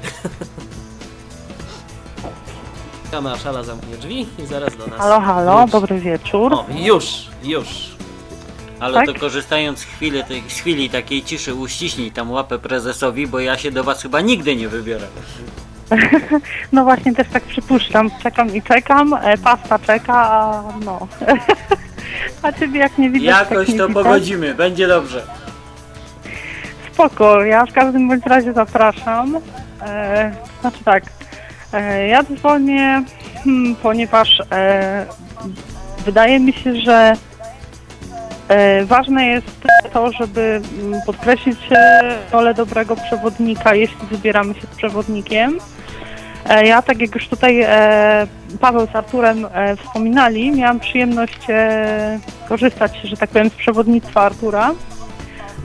I po prostu powiem szczerze, że mm, byłam naprawdę zaskoczona tym, przepraszam bardzo, że były nas trzy osoby niewidome właściwie, którym Artur, że tak powiem, użyczał oka, rąk, pomocy i czego tam jeszcze tylko można było. Doskonale sobie z tym radził. Oprócz tego właśnie miał samochód e, do obsługi, w sensie do prowadzenia cały czas on sam jeden, no bo na szczęście żadne z nas nie chciało go zmieniać. E, więc po prostu e, wszystko to e, Rzeczywiście w kraju, gdzie Tak, tak, E, a tutaj pozwolę sobie były przerwać Ali, bo właśnie byliśmy, byliśmy zimą, a na przykład zaliczaliśmy takie miejsce jak skocznia narciarska, na którą właziliśmy, więc to przewodnictwo było bardzo tutaj istotne. No właśnie, o tym chciałam powiedzieć, też? że... E, e, proszę? Nie, A skakaliście też? nie, nie. Ale mało brakowało. To znaczy ja tutaj tym bardziej właśnie za to, że skocznie chciałabym docenić Artura, ponieważ e, sam jak twierdził, e, nie wiem ile jest w tym prawdy, oczywiście miał lęk wysokości, a mimo to jednak e, no, dla nas, że tak powiem, mieli możliwość e, poczuć jak to jest wysoko, więc chodziliśmy schodami, e, nie korzystaliśmy z windy i po prostu e, także no rewelacyjnie. Natomiast e, miałam okazję e, korzystać rok później z e, przewodniczki, powiem, e, z osoby, którą dobrze znam. Znam właściwie od dziecka, która e, może nawet nie to, że ma doświadczenie w jakoś tam w opiekowaniu się czy e, byciu przewodnikiem dla osób niewidomych, ale jednak powiedzmy chociażby ze mną ma styczność, no powiedzmy nam od tych 30 lat. I było to dla mnie tak koszmarnym doświadczeniem, że po prostu więcej nie pojadę z przewodnikiem, co do którego nie będę miała pewności, dlatego że ja A będę kiedy osobą... jedziemy znowu? A to nie, ciebie to nie dotyczy absolutnie, ale ja na przykład będąc osobą prawie że Mówię, kiedy znowu się wybieramy. zaraz ich skończę, to będziemy się umawiać. E, I mój mąż, który jest osobą zupełnie niewidomą, e, musieliśmy właściwie niańczyć naszą przewodniczkę. Na takiej zasadzie, że po prostu e, jednak wydaje mi się, że są takie cechy, jak na początku e, chyba Paweł wspominał, czy Krzysztof, o przepraszam, że właśnie cierpliwość, jakaś taka roztropność, że to e, jest osoba, która potrafi się chociaż na chwilę skupić na tym, czego szuka. Jest też e, potrzebny, jeśli wybieramy się na zwiedzanie, tak, a nie na na przykład leżenie na plaży, jakiś taki dar gawędziarski, może troszeczkę opowiadania, żeby to było e, z naciskiem, jeśli ktoś tam opowiada, powiedzmy, nie wiem, o architekturze, jakie są kolory, jak to wszystko wygląda, czy jak to jest rozplanowane w przestrzeni i tak dalej. E, Więc, e, że tak powiem, jak się ma dobrego przewodnika, to to jest wspaniała sprawa. Właśnie mogę spokojnie tutaj, e, że tak powiem, tylko z własnego doświadczenia oczywiście wydać osąd, bo miałam okazję być jednym i w tym samym miejscu z dobrym przewodnikiem i z fatalnym przewodnikiem, więc po prostu można wiele się dowiedzieć, sporo zobaczyć i mnóstwo doświadczyć, jeśli ten przewodnik właśnie jest e, inteligentny, skoncentrowany i tak dalej. A jeżeli po prostu e, pojedzie z nami ktoś, kto akurat po prostu chce się wybrać na wycieczkę i jakoś potowarzyszyć i to jest oczywiście miłe i pozytywne. Natomiast jeśli e, jakby mimo pewnych wskazówek, jakie się mu daje, e, no bo nie wnikam w przyczyny, z jakich po prostu zupełnie to do niego nie trafia, to tak naprawdę to staje się zamiast przewodnikiem, no brzydko mówiąc, ale kłopotem dla osób niewidomych, bo jeszcze trzeba uważać na taką osobę, czy się nam gdzieś nie zgubi na lotnisku i tak dalej, to dla mnie jest już kuriozum, że ja muszę uważać na przewodnika, a nie przewodnik na mnie, tak? No tak, to już rzeczywiście jest coś, czego byśmy, czego byśmy na pewno nie chcieli przeżywać. No więc właśnie, Dobrze, Alu, to dlatego ja Ci w ja takim mówię- razie bardzo serdecznie bardzo serdecznie dziękuję za telefon. Chyba, że jeszcze coś chciałabyś dodać y, od siebie. E, to znaczy tak, e, chciałam dodać jeszcze jedną rzecz, takie moje spostrzeżenie, że warto jest e, na początek przyjmować metodę drobnych kroczków, na takiej zasadzie, że właśnie może gdzieś tam wybrać się z przewodnikiem, sprawdzić na ile e, ma, mielibyśmy możliwości, no bo jednak każdy z nas w jakimś stopniu kieruje się własną wyobraźnią. I po prostu e, może sobie to i owo jakoś tam zaplanować, gdyby był sam, prawda? E, Następna kwestia to jest taka, że e, przede wszystkim na pewno warto się uczyć języka i na początek, jeśli wybieramy się za granicę sami, wydaje mi się, że warto jest pojechać do takiego kraju, gdzie mamy ten język używany tam albo znany przez miejscowych na tyle opanowany, że w jakiejś tam sytuacji kryzysowej jesteśmy pewni, że damy sobie radę, że bo jedna jest taka kwestia, jest że podstawa. powiedzmy na tak, nawet jeśli osoba widząca na przykład e, pojedzie do jakiegoś tam kraju i ani me, ani B, tak, przysłowiowe, no to w ostateczności pokaże, narysuje, nie wiem, pokaże na migi i tak dalej. My tego nie zrobimy, w sensie, znaczy możemy pokazać na migi, ale na przykład co z tego, że ktoś nam narysuje, załóżmy na jakiejś kartce, jak mamy iść, albo No, jeśli tego nie jesteśmy w sklepie, nie pokażemy e, sprzedawcy, co chcemy, jeśli nie potrafimy dokładnie powiedzieć, o co nam chodzi, tak?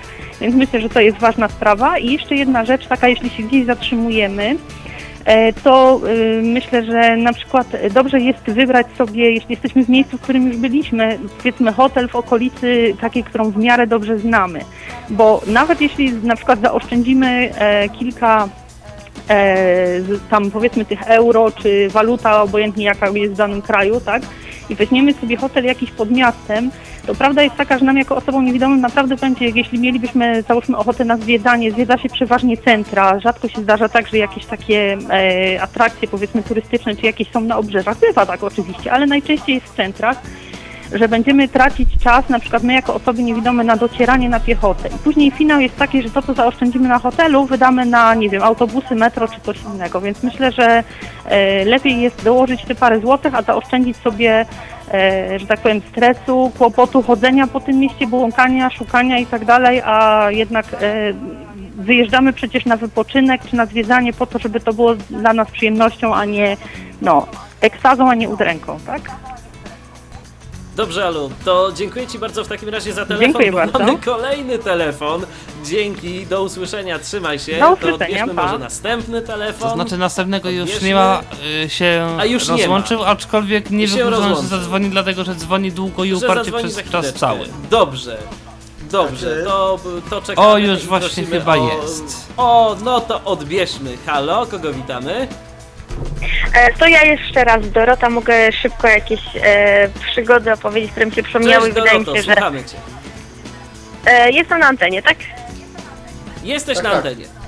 Żeby nie robić zbędnego zamieszania, więc e, jeszcze o czym warto powiedzieć, a e, zapomniałam, nie powiedziałam to, e, ja miałam akurat okazję, przykrą się, przekonać, że karta EKUS jest jak najbardziej e, potrzebna, przydatna, bo właśnie w Finlandii e, dopadł mnie jakiś koszmarny wirus, 40 stopni gorączki, wylądowałam w szpitalu i gdyby nie ta karta, to naprawdę no, różnie by było, a na pewno e, ojcowski portfel by potężnie e, ucierpiał, więc naprawdę wydaje mi się, że załatwienie tej karty to jest e, 5 minut, no jak jest kolejka to niechby pół godziny, ale warto, bo nawet wywalczyłam ostatnio i mam ją na e, 5 lat z naklejką brajlowską, więc to naprawdę rzecz jak najbardziej e, potrzebna w podróży. E, A no co w to jest w podróży ogóle za karta? Może powiedz coś karta, więcej na e, temat? Europejska Karta Ubezpieczenia Zdrowotnego, czyli e, w całej Unii Europejskiej, e, jeśli Cię dopadnie jakiś tam, prawda, przypadek losowy, jest honorowana jak najbardziej właśnie Nie tylko w Unii, bo na przykład w Szwecji i w Norwegii również. Tak, tak, no jak najbardziej. No y, oczywiście na terytorium Europy, to, to miałam na myśli. I europejskiej, E, i europejskiej i- wspólnoty gospodarczej. Tak, dokładnie. E, no właśnie na, na początku tam w szpitalu już byłam tak e, złożona tą chorobą, że wyciągnęłam przez pomyłkę, bo jeszcze wtedy miałam bez tej naklejki brajlowskiej, wyciągnęłam jakąś tam inną kartę, bodaj nawet do jakiejś wypożyczalni e, płyt e, DVD. E, mój ojciec też nie wiedział, jak to za bardzo ma wyglądać, też był przejęty. E, no i pan e, długo tam li- deliberował nad tym, nad tą e, plakietką, poszedł po jakąś wielką księgę i zaczął testować e, wzory karty ze wszystkich tych krajów, e, gdzie, gdzie są one wydawane, no i w końcu orzekł, że werdykt był taki, że to jest zła karta, to nie ta, no i mnie tknęło, że być może faktycznie wyjęłam złą, więc ta naklejka brajlowska do takich e, sytuacji się przydaje, no i jak już mu pokazałam tą właściwą, to, to w tym momencie się cała dyskusja zakończyła i, i dostałam numerek i byłam tam gdzieś dalej pokierowana, więc jak najbardziej polecam, bo no, różnie to może bywa. No zdarza mi się to e, po raz pierwszy, odkąd podróżuję praktycznie całe życie, jak mówiłam i, i po raz pierwszy mi się coś takiego przytrafiło, ale jednak, więc naprawdę lepiej to przy Każdemu sobie się może mieć. zdarzyć. Każdemu się może Tym bardziej, jeśli decydujemy zdarzyć. się podróżować sami. A otóż to, no dokładnie i co jeszcze chciałam powiedzieć, no z jakichś fajniejszych przygód, to kiedyś wracając z Majorki jeszcze były takie linie Central Wings i właśnie było też jakaś taka akcja, że pół, półmilionowy pasażer był bodaj na pokładzie tego samolotu, wszyscy dostali jakieś tam, prawda, czapeczki właśnie z tym logo Central Wingsu i z tym półmilionowym pasażerem, e, kazali nam jakieś tam świstki wypełnić, e, jak, jak się, jak, jaka jest domena e, strony tej, te, tego Central Wingsu. Oczywiście ja tam e, jeszcze wtedy z moim byłym mężem źle wpisaliśmy, bo było chyba .com, myśmy napisali .pl. E, w międzyczasie jeszcze ja byłam w łazience, więc dostaliśmy zamiast dwóch świstków jeden świstek. No i wrzuciliśmy to do koszyka, bo miało być jakieś losowanie. Siedzieliśmy w ostatnim rzędzie, pan steward wybrał z y, wszystkich pasażerów jakiegoś małego chłopca. Chłopiec zamiast pogrzebać łapką w koszyku wyciągnął pierwszą z brzegu, no i my e, byliśmy tym oto szczęśliwcem i wygraliśmy dwa bilety do tam 15 stolic e, europejskich i sobie jeszcze polecieliśmy w listopadzie na taki e, przedłużony weekend do Edynburga, co też było bardzo e, fajne i miłe. No i tych przygód naprawdę jest e, To masę się i nazywa mniej. szczęście. To się nazywa szczęście, dokładnie na podróże. To znaczy, Tak, że, to podróże- znaczy, że chłopak był podstawiony. No, też się tak śmieliśmy, że, że, że, że nam sprzyjał dzieciaczek, no ale mówię, no takie rzeczy są sympatyczne i no tych przygód naprawdę jest masa od drobnych po, po jakieś no e, fajne i mniej fajne. Kiedyś w Portugalii byłam w 98 roku, kiedy tam akurat Expo się odbywało, czyli ta wystawa światowa, też fantastyczne e, przeżycie. Autokarowa wycieczka była zorganizowana na to Expo. Przyjechał rano podstawiony jakimś bladym świtem autokar. E, no i ten Czyli kierowca, dziesiątej. prawda, kiedy... E, słucham? Tak, tak. Nie, no bez przesady. O piątej rano. O piątej rano. Nie, jeszcze wtedy to prawda się rzo- rządziła mniej południowymi e, wyznacznikami dnia. E, No i właśnie ten Maniana. kierowca, prawda, podczas gdy my zwiedzaliśmy sobie to Expo, to on tam sobie e, musiał coś e, mocniejszego popijać, gdyż e, kiedy podjechał wieczorem się okazało, że jest całkowicie praktycznie niezdolny nawet siedzieć.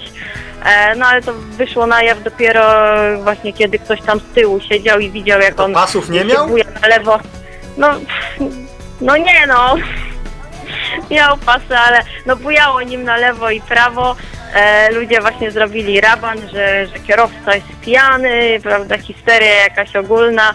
Wylądowaliśmy na stacji benzynowej, północy tam spędziliśmy albo i całą czekając na następny autokar, a, a pozytyw był z tego taki, że dostaliśmy przeprosiny po butelce Porto na głowę i e, oddali nam pieniądze za tą wycieczkę, więc naprawdę tych przygód no są najróżniejsze i tak jak Ala mówiła jeszcze odnośnie tych przewodników, to ja dokładnie to samo doświadczyłam, bo byłam teraz e, na Costa del Sol, akurat tak się złożyło z moją matką, z którą, no też już mówię, no zna, prawda, moją sytuację, jakby utraty mego wzroku, jako, no nie wiem, jedna z najbliższych osób była przy tym od początku i jest tak jakaś w tym wszystkim niegramotna.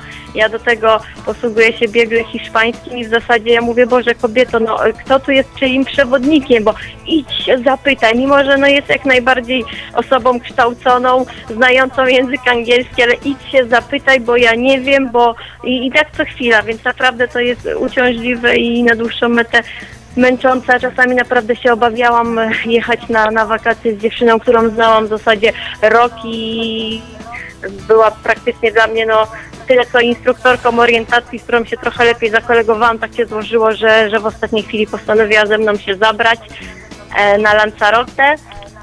To jest jedna z wysp- kanaryjskich i naprawdę był to dla mnie też fantastyczny wyjazd. E, Właśnie opowiadała mi wszystkie jakieś, prawda, duperele, począwszy od tego, jak jest urządzona jakaś tam e, restauracja, po, po, po jakieś tam bardziej e, interesujące i, prawda, pasjonujące sprawy, więc przewodnik dobry to jest naprawdę e, 80% chyba sukcesu i zadowolenia z takiej podróży, bo to ma być naprawdę przyjemność, a nie a nie jakaś, prawda, mordęga i Tak. żeby człowiek tylko dni odliczał, prawda? Bo, prawda, no pogoda na miejscu, super, super otoczenie, co z tego, że jest fajna plaża, jak komuś nie pasuje iść na tą plażę rano, tylko nim się wygrzebie, to się robi godzina 16, no można tych przykładów mnożyć, więc naprawdę takie zgranie się i pod względem charakterologicznym i właśnie takiego jakiegoś ogarnięcia przez tego przewodnika to jest, yy, to jest naprawdę bardzo istotne. Więc już Zgadza się. może nie będę blokować dziękujemy ci anteny. Bardzo dobrze, dziękujemy Ci bardzo za telefon. Miło, że zauważyłaś. Po, powiem ci Dorota, że jesteś lepsza niż Paweł.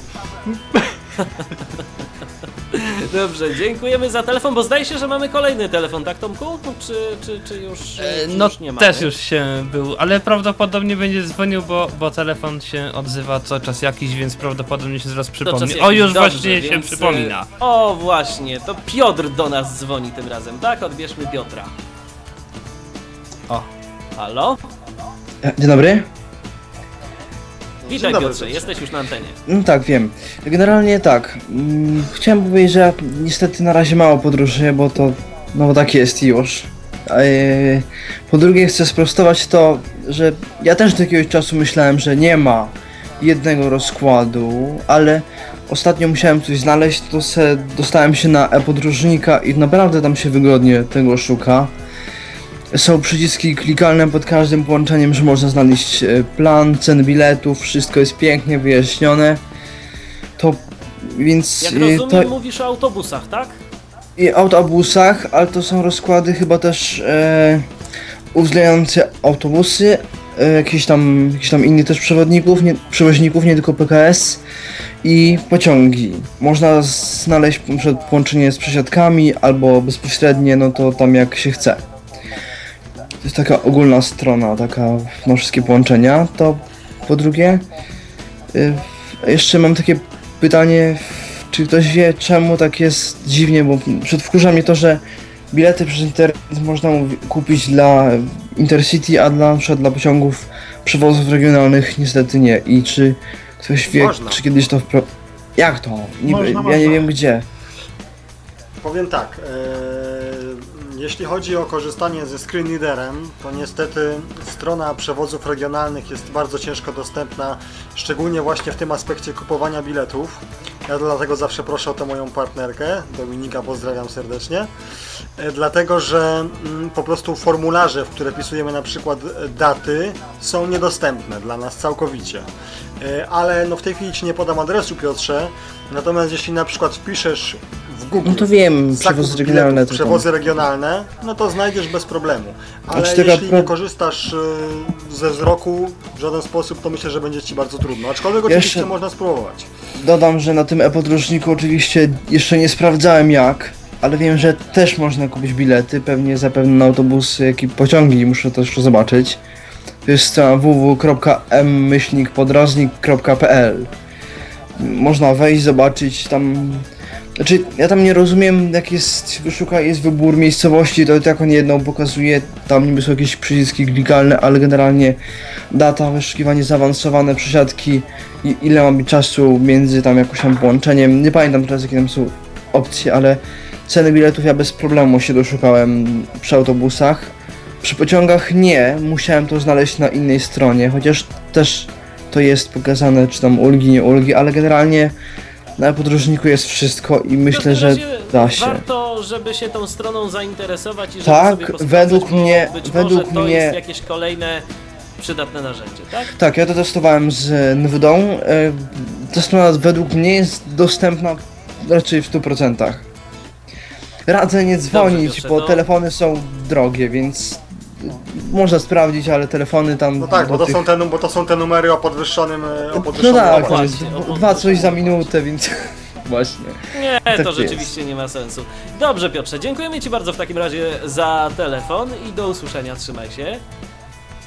A ja przypominam 223988027, wewnętrzny 938, jesteśmy także na Skype'ie, E, nasz login skype'owy to tyflopodcast.net, piszemy tyflopodcast.net. Zanim zrobimy sobie muzyczną przerwę, to jeszcze Tak, Michał, ja chciałbym jeszcze bo- o tym planowaniu coś powiedzieć. Dobrze, dobrze, to Eee, okej.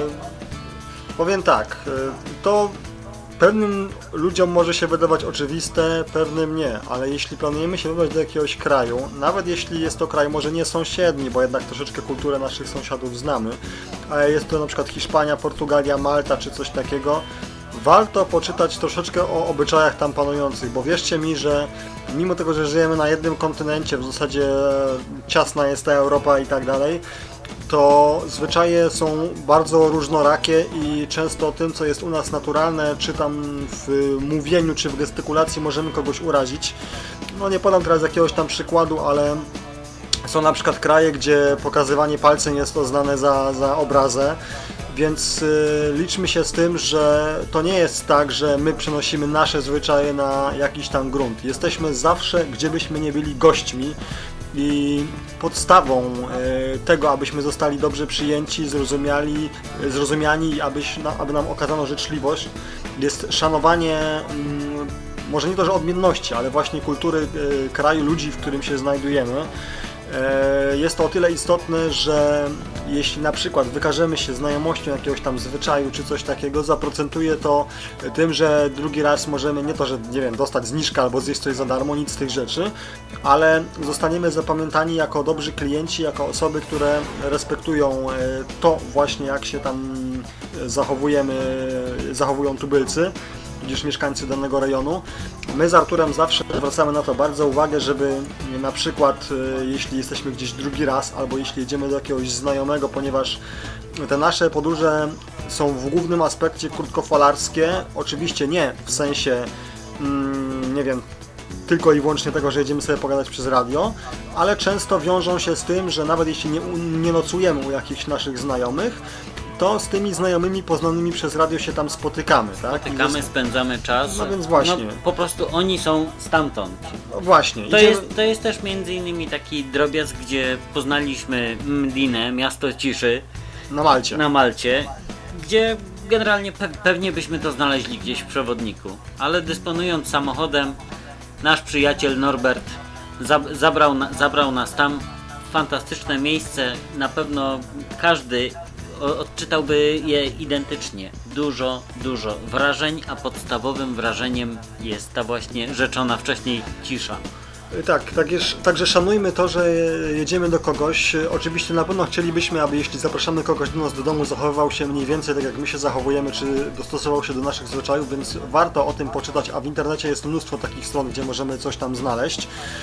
Jak również e, nie zapominajmy o tym, że mm, warto, nawet jeśli załóżmy jedziemy do Skandynawii, tak? Gdzie wszyscy mówią doskonale po angielsku, od małych berbeci praktycznie po y, ludzi w bardzo podeszłym wieku. Warto jest nauczyć chociażby dziękuję, proszę, czy mm, do widzenia, bądź dzień dobry w danym języku, bo to też Zawsze będzie procentuje, taki miły to się akcent. wydaje. To, to, to nawet nie o to chodzi, to jest miły akcent, bo to oczywiście masz rację, ale to zawsze procentuje często w sposób taki, który nie jesteśmy w stanie przewidzieć. Tak jak powiedziałem, nikt nam za to obiadu nie postawi, ale zawsze, yy, gdy do kogoś zadzwonimy na przykład z jakąś prośbą, żeby nam coś tam załatwił, jakiś drobiazg albo cokolwiek, to możemy liczyć na to, że na, chociażby właśnie dzięki temu nie mu gdzieś tam jakaś klapka w głowie zaskoczy, że rzeczywiście tak było i, i to się przyda. Oczywiście teraz mówię tak na gorąco, więc to nie był może najlepszy przykład, ale w pewnym sensie chcę ilustrować to, że Szczególnie jeśli wybieramy się poza Europę, bo jednak u nas mniej więcej te zwyczaje kulturowe są zbliżone. Są oczywiście, jest pewna odmienność, aczkolwiek nie w takim e, rażącym stopniu, e, może nie rażącym, nie w takim istotnym stopniu, nie tak dużym, jeśli na przykład wybieramy się do Chin i Japonii, e, szczególnie to ostatnie, co planujemy z autorem jak, od jakiegoś czasu. Wierzcie mi, że naprawdę mm, warto, warto mieć to na uwadze. No ja już byłem Artur, parę a pytanie takie i- do tak? ciebie, y, do ciebie, bo właśnie mówiliśmy o tej różnorodności kulturowej i tak dalej. A powiedz mi, czy zauważyłeś jeżdżąc z Pawłem tu i tam w różne miejsca, zresztą może na przykład Krzysztof też y, będzie miał coś do powiedzenia w tym temacie, bo może zauważył, a Paweł zresztą może też, jak y, w różnych krajach postrzegani są niewidomi? Są jakieś takie miejsca, gdzie mm, no, mieszkańcy są nastawieni bardziej tak pozytywnie, przyjacielsko, a są może gdzieś e, takie, w których byliście, gdzie spotkaliście się, no niekoniecznie z takim ciepłym przyjęciem. Znaczy na pewno z ciepłym przyjęciem mm, spotkaliśmy się w Skandynawii. Nie wiem, jakoś najwięcej takich ciepłych słów o tym zimnym kraju można powiedzieć tutaj w tym aspekcie, że mm, naprawdę jakoś postrzeganie osoby, osoby niewidomej jest zupełnie Posłuszmy inne niż w przykładem. Hiszpanii. Posłuszmy się przykładem. Przychodzimy do hotelu e, i tak się złożyło, że, że tak powiem w pierwszej parze szedłem, szedł Artur ze mną, w drugiej parze szła Ala z Piotrem. I braliśmy oczywiście tam klucze do, czy tam karty dostępu do pokoi i jakieś takie bloczki śniadaniowe czy coś takiego. I kobieta w recepcji, ponieważ tak się złożyło, że powiedzmy ja wyciągnąłem rękę i wziąłem to, co tam podawała, czyli te bloczki śniadaniowe, opisując o tym, jak tam należy z nich korzystać, że tam urwać, coś tam przeciąć i tak dalej, i ewentualnie informując nas, o której godzinie, w jakich godzinach jest śniadanie, mówiła bezpośrednio do mnie. Zwróćmy Patrząc, uwagę, patrząc no tak, na no Pawła, nie na mnie, nie czekając aż ja coś powiem. Właśnie, zwróćmy uwagę, że często w Polsce, jeśli, jesteśmy z przewodnikiem, to nas po prostu nie ma. Albo mówi się o nas w osobie trzeciej, on, ten pan, albo coś tam, a mówi się do przewodnika, nawet jeśli sprawa dotyczy bezpośrednio nas. W Hiszpanii niestety jest tak samo, przynajmniej tam, gdzie ja byłem, czyli na Wyspach Kanaryjskich, bo na kontynencie jest trochę inaczej. Byliśmy w Barcelonie, to tam jednak jest, wygląda to nieco inaczej. Tam jest cywilizacja. Natomiast y, akurat na Wyspach Kanaryjskich byliśmy na jednej z mniejszych wysp, czyli na La Palmie. Y, To jest wyspa nie tak turystyczna jak powiedzmy Teneryfa, Gran Canaria czy Lanzarote.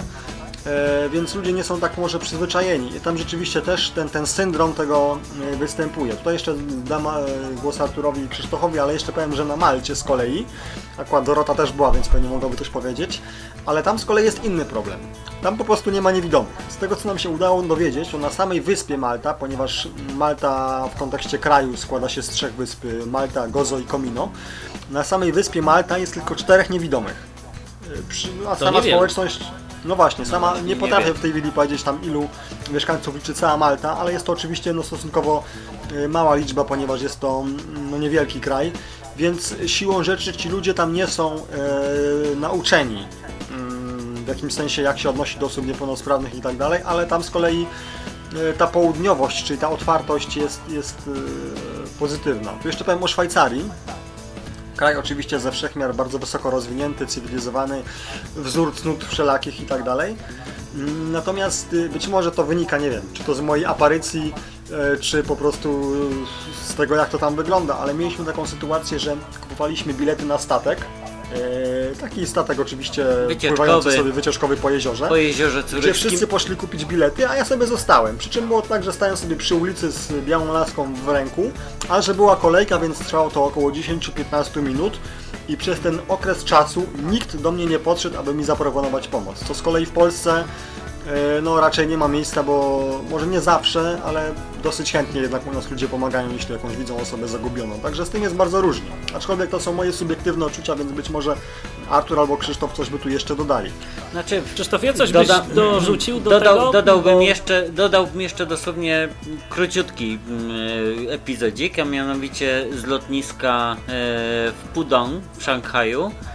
Akurat e, tam podchodząc do, do, do, do kontroli paszportowej, e, za, za, za mną szła osoba niewidoma, szedł Chińczyk e, z, z laską białą i tutaj mm, te służby porządkowe przede wszystkim, oni, mm, no, nikt, on się do nikogo nie zwracał.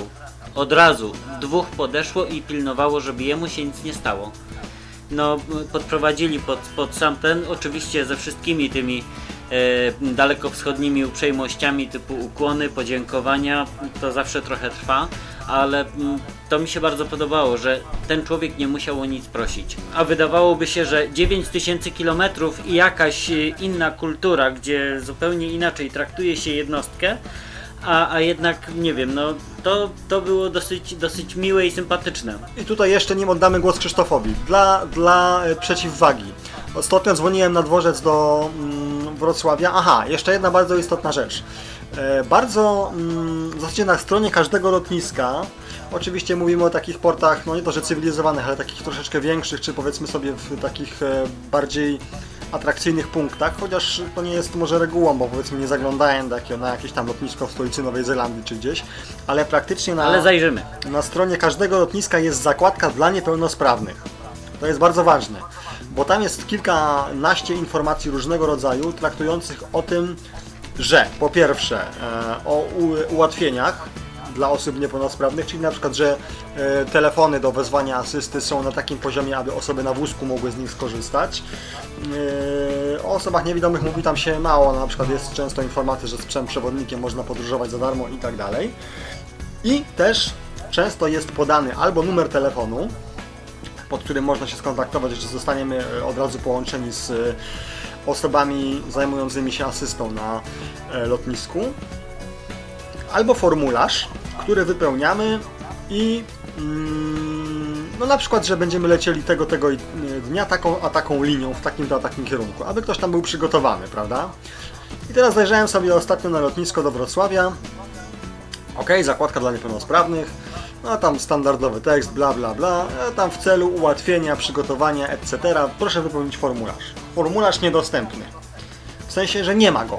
Ja poprosiłem osobę widzącą, tutaj również moją partnerkę, też stwierdziła, że tak powiem, zdrowym okiem, że tego formularza nie ma. Ok, telefonu też nie ma, więc zakładka kontakt, numer, e, numer telefonu po prostu bezpośrednio do informacji na lotnisko, takiej bym powiedział naj, najtradycyjniejszej, ile mogę tak się wyrazić. Dzwonię, dzień dobry, będę leciał wtedy i wtedy, e, jak możemy to zorganizować? No musi pan sobie podejść do informacji. Ja mówię, proszę panią, jestem osobą niewidomą, pierwszy raz będę na lotnisku, przyjadę, wysiądę z autobusu, no i co dalej? No chyba nie jest to jakiś problem, tym bardziej, że autobus podjeżdża pod sam terminal, aby ktoś podszedł. No wie pan, to pan sobie wysiądzie z autobusu, na wprost sobie pan przyjdzie przez ulicę, tam zaraz są drzwi, pan sobie wejdzie, skręci w lewo i zaraz będzie informacja. Ja mówię, no i co, Jaka się... bezproblemowa pani? I co, mówię, nie da się z tym nic więcej zrobić? No ale nie rozumiem, w czym pan ma problem. Przy najwyżej, ktoś, najwyżej pan zapyta, ktoś panu pomoże. E, więc z tym jest bardzo, bardzo różnie, ale przepraszam, tutaj znowu jak zwykle nad, nadużyłem uprzejmości i cierpliwości was wszystkich, więc może Krzysztof coś tam jeszcze nam Ale poopowiada. Pawłowi Słowotok każdy, wys, wy, każdy wybaczy. Bo Paweł Y- ciekawie opowiada, ale teraz może nam Krzysztof coś jeszcze ciekawego opowie. Spotkałeś się z jakimiś takimi reakcjami, Krzysztofie, To co do znaczy- osób niewidomych, to znaczy albo ja tak, głuchoniewidomych e, w twoim przypadku? Nie, mo- nie mogę powiedzieć, że w jakimś kraju bardziej lub mniej. Na pewno zaskoczyła mnie postawa Brytyjczyków, Anglików. E, mówi się zimni, ascetyczni. Natomiast tam, no nie wiem, katedra świętego Pawła, ja sobie macam te mury, e, moja przewodniczka e, gdzieś tam stała dalej. Zaraz podszedł starszy pan, zapytał mnie się, czy, czy, czy może mi pomóc. Powiedział, że tam dalej jest jakieś rusztowanie, żebym uważał. I tak na każdym kroku było e, w Anglii. Byłem w Egipcie i, i na pustyni. E, chyba na Beduinach jakieś tam wraż- wrażenie zrobiłem. E, wyciągali węże, wyciągali żółwie, wszystko mi dawali do rąk, żebym mógł sobie dotknąć. E, I to nie była historia jednorazowa, dlatego że w Egipcie byłem dwa razy i jeszcze tam wrócę. E, I, i, i, I za każdym razem, czyli te dwa razy, gdy tam byłem, reakcje były podobne, czyli wielka otwartość na mnie jako osobę niepełnosprawną. Nie było żadnych obaw, żebym, nie wiem, na wielbłądzie jechał na osiołku, tam oni bardzo chętnie pomagali mi i uczyli jak, jak usiąść, jak dosiąść tego na przykład wielbłąda.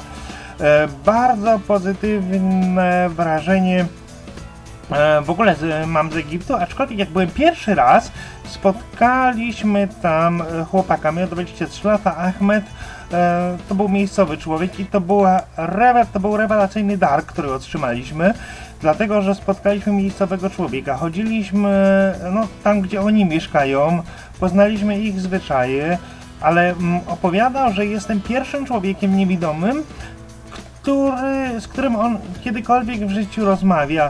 E, Tam podobno na ulicach bardzo e, mało spotyka się niepełnosprawnych, zresztą e, to widzieliśmy za pierwszym i drugim pobytem, że tych niepełnosprawnych jest bardzo mało. Tak, Jedyny to, to samo jest w wschodniej Europie. Mam na myśli tam Rosję, Ukrainę, Białoruś i tak dalej. Tam niestety nie byłem, ale też będę. Ale wracając jeszcze do Egiptu, jedyny niewidomy, którego, któ- który y, był przez tego chłopaka spotkany, to był żebrak niewidomy, który pod meczetem e, w Kairze, w jakimś tam, pod największym meczetem e, żebrał.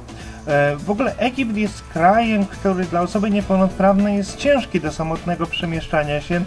E, I to niepełnosprawnym nie tylko e, wzrokowo, ale też ruchowo. Bardzo wysokie krawężniki, często wysokie schody, bardzo dużo nierówności. E, zapomnijmy o jakichś udźwiękowieniach, zapomnijmy o mówiącej komunikacji. Tak to samo jest na Malcie. No właśnie chcę podkreślić i myślę, że Pawle się ze mną zgodzisz, że często nasi mm, niewidomi narzekają, jak to u nas jest źle i tak dalej. Cudze chwalicie, swego nie znacie. Naprawdę bywa na świecie różnie. E, takie Stany Zjednoczone, które mówi się, że wysoki poziom cywilizacji itd. itp. E, I często, często postrzegane jako wzór e, dla wszelkiego rodzaju osób niepełnosprawnych. Mam na myśli e, tam rozwiązania wyprzedzające o lata to, co jest w Europie albo coś takiego. A tutaj wcale Krzysztof tak nie pewnie jest. powie, że nie do końca tak jest. No właśnie. a wcale tak nie jest. Oczywiście w, paru kwestiach są do przodu, ale no też nie spotkałem ani jednych udźwiękowionych na przykład świateł, y, a byłem w, w miastach pięciu Stanów Zjednoczonych, byłem tam przez dwa tygodnie. Y, Nie spotkałem jakichś linii prowadzących, nie spotkałem linii przed schodami y, o innym kolorze czy o innej fakturze, nie spotkałem udźwiękowionej komunikacji miejskiej, jedynie metro, ale to metro wszędzie. Więc nie narzekajmy, bo w Polsce naprawdę wcale nie jest źle. Tak, ja jeszcze chciałem Ja powiedzieć, że... że dziś mówimy o podróżach, to jeszcze gdyby ktoś dopiero w tym momencie włączył Tyflo Podcast w Radiu N i przypomnę nasze drogi kontaktowe. 22398 8027 wewnętrzny 938 oraz Skype o loginie tyflopodcast.net, a już teraz oddaję głos Pawłowi. Tak, tak. Jeszcze tak szybciutko chciałem powiedzieć, że w pewnym sensie w naszym kraju i w, no nie bójmy się tego powiedzieć, w tych krajach postkomunistycznych ciągle funkcjonuje taki zwyczaj, że tego nie dotykaj, tamtego nie ruszaj. A Ostatnio, ostatnio znajomy mi opowiadał, który był na Węgrzech, że gdzie, był, gdzie nie był w muzeum, to tylko słyszał don't touch, don't touch. I to niestety jest y, w pewnym sensie bolączką tego u nas wszystkiego, że jednak gdzie indziej te muzea są y, w sporej mierze dostosowane, a u nas niekoniecznie. Aczkolwiek jak byliśmy w Finlandii z, właśnie z Arturem Pilotrem i. Alą byliśmy... zamku, w zamku w Turku. e, Tak, to w zamku w Turku to można było wszystkiego dotykać. Natomiast z kolei jak byliśmy w Lahti. Piotr muze- na pewno pamięta. tak, jak byliśmy w Lahti w Muzeum Radia i Telewizji, czy tam powiedzmy w Muzeum Telewizji, to ogromna większość tych wszystkich starych odbiorników, jakichś tam powiedzmy sobie wskaźników i tak dalej, to wszystko było za szybami, więc tego nie można było dotykać. E, Pewnie powoli będziemy kończyć, aczkolwiek tutaj jeszcze temat ulg, o którym chyba będziemy coś tam jeszcze mówić. No właśnie, ale to o ulgach myślę, że porozmawiamy sobie za chwilę. Teraz odrobina muzyki i wracamy do Was już za moment.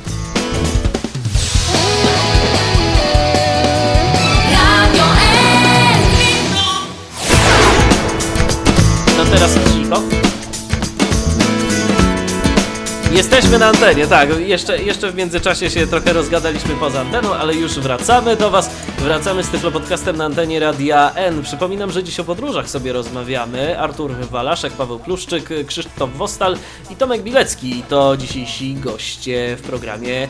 A ja się nazywam Michał Dziwisz, bo zaraz się okaże, że znowu mnie Paweł zapowie. To już 223988027 wewnętrzny 938 oraz Skype o loginie tyflopodcast.net tyf- tyflopodcast.net tak to się pisze, to są nasze namiary kontaktowe. Można do nas jeszcze dzwonić, a teraz jeszcze powracając do tych kwestii, czy na przykład jakichś wystaw, czy różnego rodzaju budynków, czy podobnych rzeczy, które można sobie gdzieś tam oglądać. Krzysztofie, poza anteną wspominałeś, że różnie to bywa z tymi planami, makietami. Y, Jak to właśnie jest y, poza granicami? Dużo można tego spotkać, żeby można było sobie gdzieś tam wymacać taki plan y, jakiegoś budynku, czy coś y, na podobę tego? Czy, a jeżeli jest tego dużo, to gdzie? Myślę, że to jest bardzo dużo w porównaniu e, z tym, co u nas mamy do dyspozycji. Mm, przede wszystkim, tak jak wspomniałeś, plany. Tak jak wcześniej wspomniał Paweł, e, możemy dotykać eksponatów, a jeżeli nie można, to często są miniaturki tych eksponatów, które można sobie dłoniem, e, dłońmi zobaczyć. E, w Casamila, na przykład w Barcelonie, co mi się bardzo podobał, był kącik dla osób w ogóle niewidomych, przede wszystkim słabo widzących, gdzie były lupy, gdzie były lampki, gdzie były jakieś rysunki, e, gdzie były e, opisy tych wszystkich eksponatów powiększoną czcionką. E, Też w Barcelonie, w Casabayo, w Casabatlo e, można było dostać e, audioprzewodnik, zresztą e, na Camp Nou w Barcelonie też audioprzewodnik e, można dostać. E, I w wielu miejscach audioprzewodniki są dla osób niewidomych dostępne. W Wiedniu na przykład w, e, w ogrodach Schönbrunn, e, gdzie są labirynty z e, roślin, można wcześniej sobie je zobaczyć dłońmi, gdzie są wypukłe. W wielu miejscach również nie tylko są miniaturki eksponatów, ale też miniaturki całych budowli, całych, całych miejsc, plany miast. W Londynie na stacjach metra, e, ponieważ interesuję się troszkę infrastrukturą, więc y, zapytałem policjanta, no i, było do dotknięcia, można było zobaczyć sobie plan stacji, mogłem sobie wyobrazić jak to wygląda. E, tak jak wspomniałem, są otwarci ludzie na nad niepełnosprawnych, e, no i też zwierząt można, można sobie e, podotykać. Oczywiście, e, oczywiście, e, no nie zawsze. Tak w Berlinie w zoo też mogłem sobie podotykać jakichś eksponatów. W Waszyngtonie w Muzeum W Historii Amsterdamie w zoo jest w ogóle- tak samo. A w Waszyngtonie w Muzeum Historii Naturalnej jest pokój, i, i, gdzie są przygotowani na osoby niewidome. I tak siadłem sobie właśnie w tym pokoju, na stanowisku i zaczęli mnie znosić, znosić mi czaszki. I tak siedziałem w otoczeniu chyba z 20 czaszek różnych e, plemion, e, z różnych czasów prehistorycznych. Ludzi było to bardzo, bardzo ciekawe. Także na świecie są przygotowani na nas niewidomych w różnych miejscach. A no, No to to rzeczywiście Chociaż jest, mówię, y, Shane, to- to jest jest, ciekawe, bardzo fajnym przykładem, ale mówię, Shane Brun jest fajnym przykładem, jeśli chodzi o, o przygotowanie audio dla, dla mm, całej rzeszy turystów z całego świata. Ale to samo jest y, też i w Wiedniu na przykład na Kallenberg. Między innymi tam jest też jeden z przemienników, z których y, korzystamy razem z Pawłem. Ale jest tam też kościół, w którym była ostatnia odprawa przed Wiktorią Wiedeńską, gdzie król Jan III Sobieski klęczał i modlił się o tą Wiktorię. Ale tam z kolei, tam z kolei jest fantastyczny przewodnik, który między innymi mówi po polsku. No. A tak, e, jeszcze kontynuując tą naszą e, dzisiejszą rozmowę, no wiadomo, różne tematy interesują naszych e, no, tych, którzy słuchają, naszych słuchaczy. Ale właśnie, pytanie. Yy, I to też może być interesująca rzecz, tak sobie myślę. Co z ulgami? Bo to myślę, że nie jedną osobę interesuje. Yy, czy za granicą w ogóle osoba niewidoma, która gdzieś wybiera się w podróż, może liczyć na jakiekolwiek ulgi? A jeżeli tak, to jakie? To Krzysiu może. To znaczy, przede wszystkim z czym ja się spotkałem, to to, że e, zero opłaty dla przewodnika, 100% dla niewidomego, aczkolwiek e, niejednokrotnie i to w większości przypadków było tak, że i ja jako osoba niewidoma miałem jakąś tam zniżkę, ale pamiętajmy o tym, że no, w moim przypadku na przykład y, jest bardzo widoczna ta niepełnosprawność, więc dokumentem, który jak gdyby potwierdza tą niepełnosprawność, kiedy ona nie jest widoczna, to nie jest nasza legitymacja Polskiego Związku Niewidomych. E, Bardziej warto zaopatrzyć się w kartę parkingową i właśnie tego doświadczyłem, że niejednokrotnie dzięki karcie parkingowej e, wszedł, weszliśmy gdzieś taniej. Przykładowo w Barcelonie o, do akwarium wejście kosztuje 18 euro, no my w dwie osoby weszliśmy za 14, dzięki właśnie karcie parkingowej. Tak, zwróćmy jeszcze uwagę na to, że to nie są tylko mm, miejsca, które się zwiedza, mam na myśli zabytki, kultury, etc. To są również miejsca użyteczności publicznej, czy też miejsca rozrywki, jak na przykład baseny, o czym wspomniałem już tutaj wcześniej, co mieliśmy w Szwajcarii, czy, czy inne miejsca. E, Oczywiście mm, z tym jest bardzo różnie. Na przykład na Malcie, gdy Artur pytał o to, czy na rejs po morzu takim stateczkiem, e, z którego podziwia się widoki powiedzmy wyspy, jest zniżka, no to oczywiście biorąc pod uwagę, że tych niepełnosprawnych jest bardzo mało, to Znaczy nie do końca by na to... powiedzieli, że nie. No mówię, to w takim razie, kochani, to my rezygnujemy z tej przejażdżki. No właśnie, i dostaliśmy I. I mówię, albo zapłacimy przykładowo 10 euro za dwóch, albo do widzenia. No dobrze. No i tym samym, tym samym popłynęliśmy na fantastyczny taki krótki rejs po dwóch portach. Warte, warte polecenia, ale no, no niestety, od osoby życzą E, sobie tak, 20 tutaj o tych ulgach i o tej karcie parkingowej. Ja tak może troszeczkę zboczę z tematu, e, ale jeśli jedziemy z przewodnikiem widzącym, jest to osoba, która posiada prawo jazdy, to wierzcie mi, że wzięcie samochodu to jest naprawdę najlepsze rozwiązanie. E, W tych krajach południowych, mam na myśli południe Włoch, południe Hiszpanii, Wyspy Kanaryjskie czy czy nawet Maltę, można wynająć bardzo tanio samochód, na przykład dla trzech czy tam dla czterech osób takie małe autko na powiedzmy okres 5 czy 6 dni można wynająć za około 70 euro. To nie jest duża cena, a oczywiście no chyba nikomu przewagi samochodu nad komunikacją publiczną no poza ceną e, nie muszę tłumaczyć, gdyż e, no wiadomo, że samochód jedzie tam, gdzie my chcemy, możemy zaparkować tam, gdzie chcemy. I właśnie tutaj ta karta parkingowa, która jest oczywiście europejską kartą parkingową, więc uprawnia nas do parkowania e, w różnych miejscach dla inwalidów, e, również na mm, poza granicami kraju, a oczywiście tamtych miejsc jest bardzo dużo, szczególnie przy tych właśnie obiektach e, turystycznych, czy obiektach użyteczności publicznej, więc to się bardzo sprawdza. No a poza tym y, ta mobilność, jaką daje samochód jest y, niesamowitą sprawą. Ja co prawda nie jestem kierowcą, ale warto zwrócić uwagę, y, ponieważ no jednak w sporej, może nie tak znowu dużej, ale jednak w kilku krajach w Europie jest ruch lewostronny i myślę, że nie każdemu kierowcy tak łatwo będzie się mm, przestawić. Tutaj Artur może się powiedzieć, że na przykład tak podróżowaliśmy na Malcie że był ruch lewostronny, więc trzeba się było jako kierowcy przestawić, a tym bardziej, że jednak w krajach południowych jeździ się nieco inaczej niż u nas. Znaczy całe szczęście, że wcześniej prowadziłem samochód y, z kierownicą po drugiej stronie i to doświadczenie, to doświadczenie przydało się akurat na Malcie. Ale już tutaj parę razy wcześniej y, potowarzyszyła nam Barcelona i ostatnią bytnością w Barcelonie ta karta parkingowa plus spuchnięty dziób Pawła zaowocował tym, że zaoszczędziliśmy 200 euro na mandacie. Teraz proponuję, abyśmy odebrali kolejny telefon, bo Piotr do nas się dodzwonił. Witaj Piotrze. Witajcie panowie, miło was słyszeć. O, cześć Piotruś. Witamy No, cię. witam, Witamy. witaj, witaj, witaj.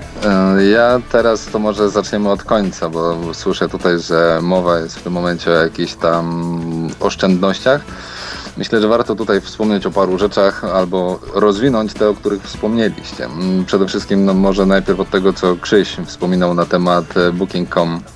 Ja też ten portal sobie bardzo cenię i muszę tutaj zwrócić uwagę, że mm, poza tym, że możemy tam znaleźć bardzo dużo ciekawych informacji na temat samego hotelu i przede wszystkim opinie użytkowników na temat em, danych hoteli, od e, 0 do 10 punktów są hotele poszczególne oceniane.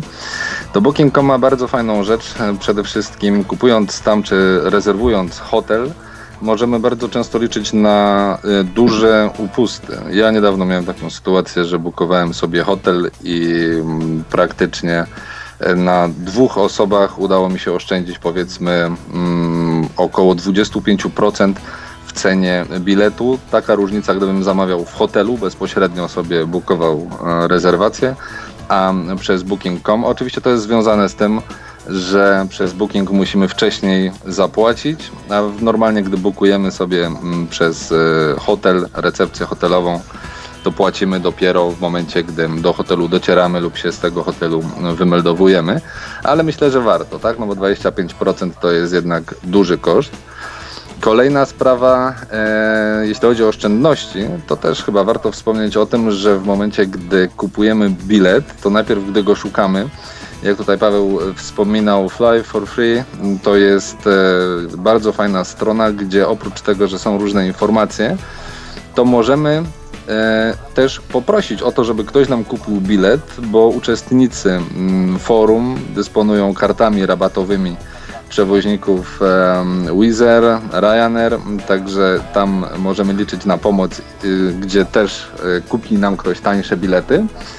I jeszcze jest parę różnych innych wyszukiwarek. Ja mam też jakąś jedną swoją ulubioną na mm, akurat mojego iPhone'a, gdzie wyszukuję bilety i co ciekawe teraz, gdybyśmy chcieli kupować bilety, to też myślę mm, istotna informacja, powinniśmy to robić przez stronę internetową danego przewoźnika, ponieważ każdy pośrednik dolicza sobie marżę i ku mojemu zdumieniu lot nalicza sobie najmniejszą, rzędu 15 zł, a każdy inny na przykład chociażby mm, wspominany też dzisiaj tanie latanie w, chyba nawet 50 zł sobie liczy od opłatę za rezerwację biletów. To jest bardzo, bardzo dużo, jeśli powiedzmy dzisiaj zamawiamy sobie jakiś tani bilet, powiedzmy za 100 zł w jedną stronę mm, i 100 zł w drugą, no to to jest prawda dwa, też 25% ceny samego e, połączenia. E, Jeśli chodzi jeszcze teraz kwestia tanie linie, a drogie linie, ostatnio miałem okazję doświadczyć różnicy. To znaczy, mm, bardzo dla mnie zabawna scena, ponieważ em, wracałem liniami rejsowymi i w deszczu po nas podjechał autobus, tak? A dla pasażerów Wizera musieli pół kilometra po płycie lotniska biec w ulewie, bo tutaj wiadomo niskie koszty biletów i tak dalej, więc e, opłaty lotniskowe są zredukowane do minimum i to jak gdyby wpływa na komfort, co jest jak gdyby mm, istotne, jeśli chodzi o komfort, ale także dla nas jest istotne w takiej sytuacji, gdy na przykład mamy sytuację, że z jednego terminala do drugiego mamy bardzo mm, dużą odległość, na przykład, nie wiem, lotnisko we Frankfurcie, które jest przepotężne, tu pewnie panowie potwierdzą, ale mm, sytuacja na przykład ostatnio miałem taką, gdzie y, specjalnie po mnie Lufthansa podstawiła e, osobnego, osobny furgon Mercedesa, żeby przewieźć mnie z jednego terminalu na drugi i taką samą sytuację tutaj z panami Arturem i Pawłem mieliśmy przecież w e, Turku, tak? Gdzie nam zaproponowali też Tak transport z jednego terminalu na drugi. Także y, linie, że tak powiem, rejsowe, loty oferują tego typu udogodnienia, także jeśli podróżujemy sami, może warto jest się zastanowić, żeby niekoniecznie tymi najtańszymi, a takimi, które nam zapewnią trochę, trochę komfortu i bezpieczeństwa. No i może na koniec jeszcze dwie historyjki, tak, bo rozmawiamy o, o, o przygodach w podróży. E, jedno, że tak wypomnę Arturowi, jak wybraliśmy się w fazerze na stronę i, i gdzie po prostu niesamowite moje zdumienie wywołał fakt, iż w tym starym budynku i starej toalecie fińskiej znajduje się górnopług, więc niewiele myśląc pociągnąłem za sznurek z płuczki, czym włączyłem alarm w fazerze, gdzie po prostu pani z obsługi spanikowana Od razu Artura. przybiegła z kluczami. Tak, co tu się dzieje i tak dalej. No, na szczęście alarm był Oczywiście to fałszywy. służyło, no właśnie, to służyło temu, jeśli ktoś ma jakieś kłopoty, tam zasłabnie, coś się Bezpieczeństwo, No właśnie. bezpieczeństwo pod każdym względem. Tak, aczkolwiek to taka zabawna historia. Mniej zabawną miałem z kolei mm, jakiś czas temu w Paryżu, gdzie po prostu em, osoby, które mnie wiadomo na bramce mm, tam rewidują, obmacują, po, po prostu z ręki ukradły mi pieniądze. Także mało komfortowa To rzeczywiście sytuacja. mało zabawne. Tak, tutaj oczywiście można było polemizować, aczkolwiek pani, która stoi z M16 przytulonym do piersi po prostu nie jest po prostu osobą, z którą można zbyt gwałtownie polemizować. Em, Piotrek, na pewno byłeś w Paryżu, nie w, nie w Jerozolimie? Nie, właśnie nie, dlatego mówię o tym głośno i wyraźnie, jakby ktoś się wybierał do Paryża na lotnisko de Gaulle'a, lepiej po prostu pieniądze włożyć do torby, która prześwietli się. I jeszcze a propos prześwietlenia, ostatnio tydzień temu miałem przezabawną historię mm, na lotnisku w Pyrzowicach. E, moje buty zostały puszczone specjalnie na taśmie, były prześwietlane, czy po prostu nie wiem, jakiejś bomby czy zapalników nie przemycam, ponieważ tylko one piszczały i, i uparli się na ochronie, że, że muszą to stwierdzić. Dla porównania. Co się e, okazało? no, Ja nie wiem, jakieś tam, nie wiem, skówki, końcówki sznurówek albo coś, jakieś metalowe elementy, ale na przykład w, gdzie to było? W Düssel, nie w Düsseldorfie, w Linz, w Austrii z kolei mieli po prostu takie coś, co przypomina nie wiem jak to się nazywa, taką maszynę do czyszczenia butów. I po prostu jeśli e, wszystkiego się pozbędziemy, a mimo to buty nam najprawdopodobniej piszczą, wstawiamy nogę w, takie, w taką maszynkę, która po prostu bez zdejmowania butów i, i biegania boso po, po, po lotnisku e, mogą nam te buciki prześwietlić i, i jest to o wiele przyjemniejsze niż tak jak mówię, no, pierwszy raz Dokładnie, dokładnie tak to wyglądało. Także dziękuję panowie. Artur, miło było Cię znowu usłyszeć. E, Piotr dziękuję również. bardzo fajna audycja. A dziękujemy również Tobie Piotrze za telefon i pozdrawiamy Cię i do usłyszenia. No to teraz y, tak myślę na koniec, bo nasza dzisiejsza audycja powolutku już dobiegać będzie y, do końca, aczkolwiek można by było jeszcze długo, długo rozmawiać, ale jeszcze taki Ja jeden mogę, ja myślę... mogę. No okej, ale myślę, że taki jeden aspekt, y, który jest ważny i nad którym się z pewnością część y, niewidomych, które, mm, którzy dopiero rozważają jakieś zagraniczne wojaże, czy to samemu, czy to z przewodnikiem, y, no gdzieś biorą pod uwagę, czy taką podróż organizować sobie samemu, czy z biurem podróży. Jak waszym zdaniem, co będzie lepsze? Czy to biuro podróży nam faktycznie jakoś pomoże? Krzysztof, może od ciebie zacznijmy. Y, To ja myślę, że to wszystko zależy od, trochę od osobowości człowieka. Y, Z biurem podróży mamy tą zaletę, że e, nawet zabierze nas spod domu, dowiezie na lotnisko, przylecimy sobie samolotem, odbierze nas do hotelu i mamy na miejscu, albo nie mamy, zależności jaki wariant kupimy, wszystko zorganizowane i powracamy. E, Jeżeli kupimy sobie jakąś wycieczkę w biurze, no to musimy się z drugiej strony podporządkować grupie. Jeżeli grupa e, ma jakiś określony czas na zwiedzanie, określony czas na czas wolny, no to musimy się podporządkować. Jeżeli sobie organizujemy sami, no to znowu jesteśmy sobie sami sterem, żeglarzem i okrętem, czyli od początku do końca e, chodzimy gdzie chcemy, jak chcemy, no ale też mamy odpowiedzialność, no i są czasami nieprzewidziane e, wypadki, aczkolwiek z biurami podróży też nieprzewidziane e, wypadki są, czego doświadczają nasi turyści w Polsce ostatnio.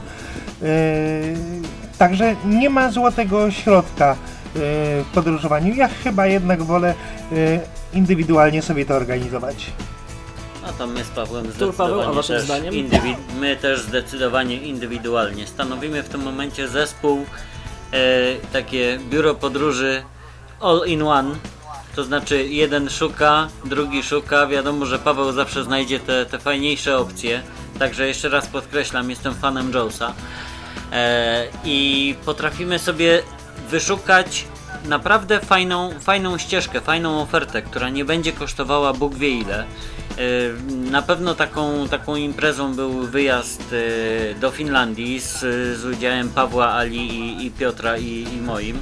Na pewno e, takim e, fajnym właśnie momentem był wyjazd do Finlandii, czy, czy na Wyspy Kanaryjskie raz, czy drugi, czy do Barcelony, bo to wszystko mieściło się w pewnych granicach rozsądku i portfela. Tak, zwróćmy też uwagę na to, że ponieważ jesteśmy osobami niepełnosprawnymi, biura podróży mogą bardzo różnie do nas podchodzić. Ja oczywiście nie słyszałem o przypadkach, kiedy kogoś tam skreślono definitywnie, ale sama świadomość tego, że jednak stosunkowo niewielka ilość osób niepełnosprawnych podróżuje samodzielnie z biurami podróży, e, w pewnym sensie może nasuwać myśl, oczywiście nie wniosek jednoznaczny, a myśl, że może, ale nie, e, e, może, ale nie musi nastąpić e, taki problem, więc weźmy to pod uwagę. A poza tym jedna bardzo istotna kwestia. Właśnie to planowanie. Tak jak e, bardzo często, w zasadzie co roku, od kilkunastu już lat zdarza się chociażby jedna sytuacja w ciągu wakacji, że jakieś biuro potem jak już wywiozło turystów do Grecji, Hiszpanii, Egiptu czy gdziekolwiek indziej ogłasza upadłość. E, I powiem szczerze, i wiem, że wielu tym osobom się, wielu osobom się należy. Dla mnie są głupi ludzie, e, którzy nie mają nawet przy sobie 50 euro, żeby sobie kupić coś do jedzenia, czy coś takiego, skoro już zostali wystawieni. No to jest, to jest skrajna nieodpowiedzialność. E, Tak samo jeśli podróżujemy nawet sami, a podróżujemy tanimi liniami, liczmy się z tym, że mimo oczywiście, że e, jest cała książka na temat praw pasażera i tak dalej, ale jak to w życiu? No często naszych praw możemy dochodzić po tym, gdy już wrócimy do domu.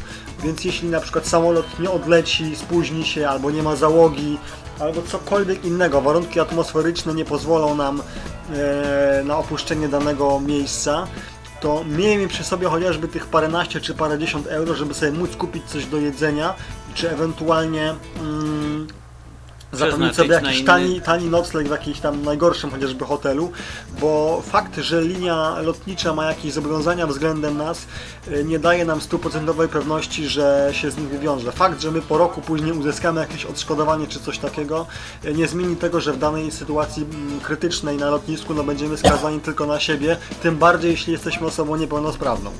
Ale nawet poznany y, pilot Smart Guy'a powiedział nam w pizie spróbujcie uzyskać coś tutaj, bo później będzie już bardzo trudno. Ja chciałem jeszcze dwa słowa powiedzieć o dostępności stron przewoźników, tych głównych wiodących, bo e, nie ulega wątpliwości, że dwoma wiodącymi taniami, tanimi liniami lotniczymi w naszej części Europy, czy też operującymi w Polsce, to jest Wizz Air i Ryanair. E, przy czym obie te strony na dobrą sprawę ostatnio zmieniły troszeczkę swoje witryny. I jeśli chodzi o Wizard, to mm, zmiana jest bardzo niekorzystna, ponieważ strona ładuje się dużo wolniej, jest dużo grafik i ciężko się przez nią przedzierać. Do niedawna było bardzo fajnie. Oczywiście można z niej skorzystać, ale mm, kolokwialnie mówiąc będzie nam się gadacz bardzo mulił.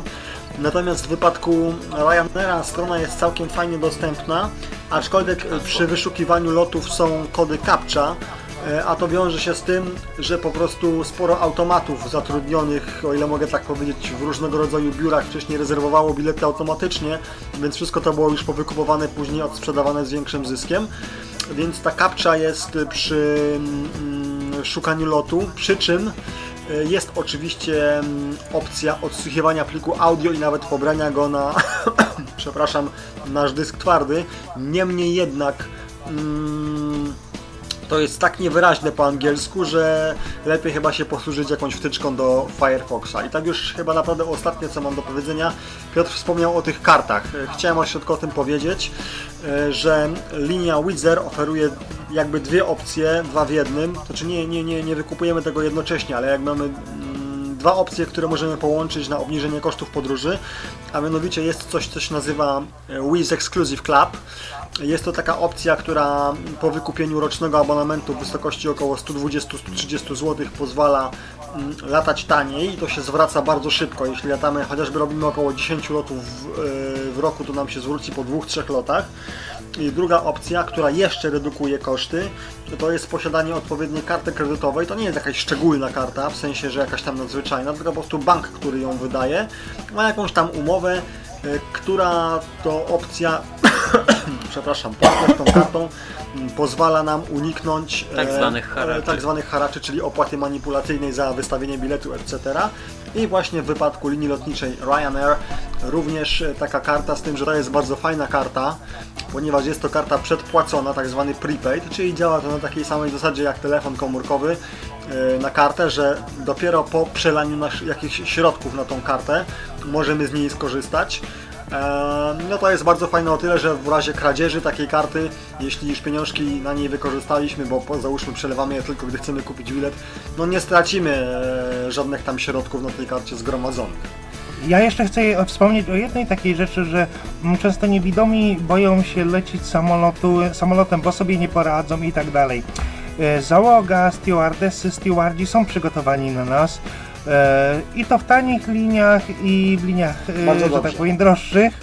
E, Ja spotkałem się na przykład na pokładzie e, Wizera z tym, że chciano mi zademonstrować ręcznie, jak zakładać maskę, jak zakładać kamizelkę. Tak, E, zawsze to jest. spotkałem się- Tak, skład, spotkałem się w British Airways, gdzie steward przyniósł mi jedzonko i mm, dokładnie moją ręką pokazywał mi, gdzie co mam. E, chciał mnie zaprowadzić również pomóc y, dotrzeć do toalety i tak dalej. Załogi naprawdę są przygotowane i nie bójmy się latać.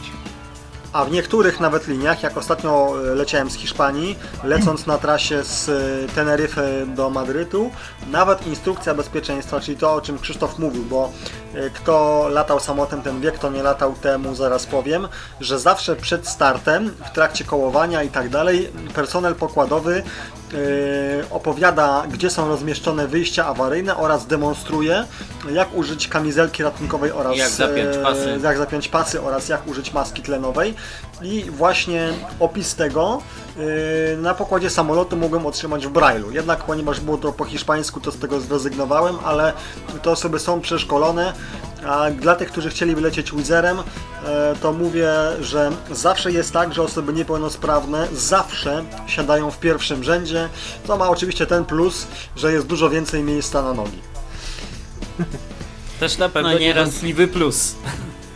No, ale tak jeszcze reasumując, nie raz, nie dwa, moje koleżanki z pracy, Justyna Czernecka czy Asia Trepka, które serdecznie pozdrawiam, nieraz pytały, jak to się jest, jak się podróżuje właśnie w taki sposób. No właśnie tak, fantastycznie, chociaż ostrożnie. Podróże kształcą, to tak yy, takie przysłowie, takie powiedzenie. No i nie da się ukryć, że rzeczywiście kształcą, a mm, myślę, że nie ma powodów, żeby się nie kształcić i żeby naszej wiedzy nie rozwijać. A poza tym wierzcie mi kochani, że, że lepiej zrobić y, i żałować, niż żałować, że się nie zrobiło. Dokładnie i myślę, że tą myślą możemy zakończyć naszą dzisiejszą audycję. E, Wakacyjną audycję Tyflo Podcastu w Radiu N. E, Przypomnę, że dziś wspólnie z Arturem Walaszkiem, Pawłem Pluszczykiem, Krzysztofem Wostalem i Tomkiem Bileckim rozmawialiśmy o podróżach. No i to jest taki temat, do którego myślę, że jeszcze kiedyś wrócimy, bo no coś mi się wydaje, że nie powiedzieliśmy jeszcze ostatniego słowa. Tym bardziej, że Paweł z Arturem do Japonii się wybieracie, prawda? W jakimś tam A bliższym lub dalszym czasie. Juliet, Juliet Alfa na pewno stanie Tak, się naszym udziałem. Aczkolwiek no, troszeczkę tutaj w tym e, roku różnego rodzaju kwestie nam na to nie pozwoliły, a ponieważ e, Japonia jest nie dość, że znana z e, swojej odmienności kulturowej, cywilizacyjnej i tak to myślę, że z uwagi na to, e, o czym czytałem, że pod tym, gdy zostały zrzucone bomby atomowe na Hiroshimę i Nagasaki, e, przepraszam, i e, dobrze mówię, tak? Dobrze, dobrze. Nagasaki. Tak, tak, tak. Em, to rodziło się bardzo e, dużo osób niepełnosprawnych, co jest oczywiście bardzo przykre i wszyscy wiemy kogo za to winić, ale nie, nie to jest naszą rolą, więc siłą rzeczy kraj musiał być dostosowany dla tych osób, tak osoby jak osób niewidomych, jak z różnego rodzaju innymi e, upośledzeniami, więc e, też myślę, że będzie to bardzo ciekawe doświadczenie się e, przekonać jak to wszystko funkcjonuje, jakiego rodzaju są e, udogodnienia, ułatwienia dla takich osób i tak dalej, bo e, ponoć jest to na zdecydowanie większym poziomie niż e, w Europie czy Ameryce Północnej. A poza tym, e, no chyba wszystko co obce, a nie czarujmy się, kultura azjatycka jest mimo wszystko nam obca, w jakim sensie nas pociąga, więc będzie to na pewno ciekawe doświadczenie, którym, o którym być może Wam opowiemy przy kolejnej jakiejś tam audycji gdy, gdy wrócimy. Zresztą tak jeszcze reasumując, y, albo raczej mm, troszeczkę o naszych planach, ponieważ zawsze, gdy jesteśmy w jakiejś podróży, e, wysyłamy swoją pozycję do, do internetu, o ile mogę tak kolokwialnie powiedzieć, to jest tak zwany APRS. Oczywiście opiera się to o system GPS, tyle tylko, iż e, pozwala śledzić danego krótkofalowca na mapie Google, jak się porusza i postawiliśmy sobie W za czasie pu- rzeczywistym. Oczywiście i postanowiliśmy sobie za punkt, postawiliśmy sobie za punkt honoru e, wysłać e, tak zwaną ramkę, czyli tak zwaną naszą Narita. pozycję z najdalszego miejsca na ziemi, e, oddalonego od Polski, do jakiego uda nam się dotrzeć. Także myślę, że z czasem i Nowa Zelandia stanie się naszym udziałem. Ewentualnie jakieś inne Galapagos czy Wyspa Niue. Zobaczymy co, co się stanie. Nie pozostaje mi zatem nic innego, jak tylko życzyć Wam e, powodzenia. No i oczywiście również Krzysztofowi, jak i Tomkowi, którzy również udzielali się w naszej dzisiejszej audycji. Szczęśliwych podróży, gdziekolwiek e, zamierzacie się udać. No i oczywiście, żeby tych podróży było jak najwięcej, tym bardziej, że w końcu mamy teraz okres wakacyjny, więc można się tu i tam Tak, z, za, wypuścić. zanim, padnie, zanim padnie to sakramentalne do usłyszenia, bo oczywiście troszeczkę tutaj się przekomarzaliśmy i, i trochę sobie żartowaliśmy, ale teraz całkiem poważnie życzę każdemu takiego przewodnika jak Artur, no może trochę mniejszego śpiocha, ale jednak tak dobrego przewodnika, przewodnika jak Artur, bo to e, nie chodzi tylko o umiejętność narracji, jeśli coś opowiada w aspekcie jakichś zabytków, czy jeśli już coś oglądamy, e, ale również o umiejętność znalezienia się na przykład na jakimś lotnisku, gdzie jesteśmy pierwszy raz, czy po prostu takiej sytuacji, która wymaga jakiegoś szybkiego działania, e, bo to jest bardzo istotna kwestia, szczególnie jesteśmy w jakimś e, obcym miejscu, więc każdemu czy takiego dobrego przewodnika tutaj mm, być może moją zasługą jest umiejętność znajdywania mm, jakichś informacji, czy też po prostu tanich biletów, bądź też atrakcyjnych miejsc, w które można polecieć, ale e, satysfakcja z e, tych wszystkich wyjazdów i tak dalej, to zdecydowanie mm, jest w przeważającej mierze, myślę, spokojnie mogę powiedzieć 80 czy 9%, 90% ze strony Artura, który e, tak dobrze się właśnie umie znaleźć. Więc każdemu życzę takiego doskonałego przewodnika jak on. Amen. Powiedział Paweł Pluszczyk, y, który dziś no nagadał się, ale bardzo dobrze, bo, bo Paweł to trzeba przyznać potrafi opowiadać i ma dużo do powiedzenia. Zresztą no pozostali dzisiejsi goście Tyflo Podcastu na antenie Radia N, a i owszem również, również y, powiedzieli swoje, a przypomnę, że gościem dziś Artura Walaszka, Pawła Pluszczyka, Tomka Bileckiego i Krzysztofa Wostala. Dziękuję Wam bardzo serdecznie za dzisiejszy program. Do usłyszenia. Dziękujemy, było to miło. Tyflo Podcast. Audycja o technologiach wspierających osoby niewidome i słabowidzące. Audycja współfinansowana ze środków Państwowego Funduszu Rehabilitacji Osób Niepełnosprawnych.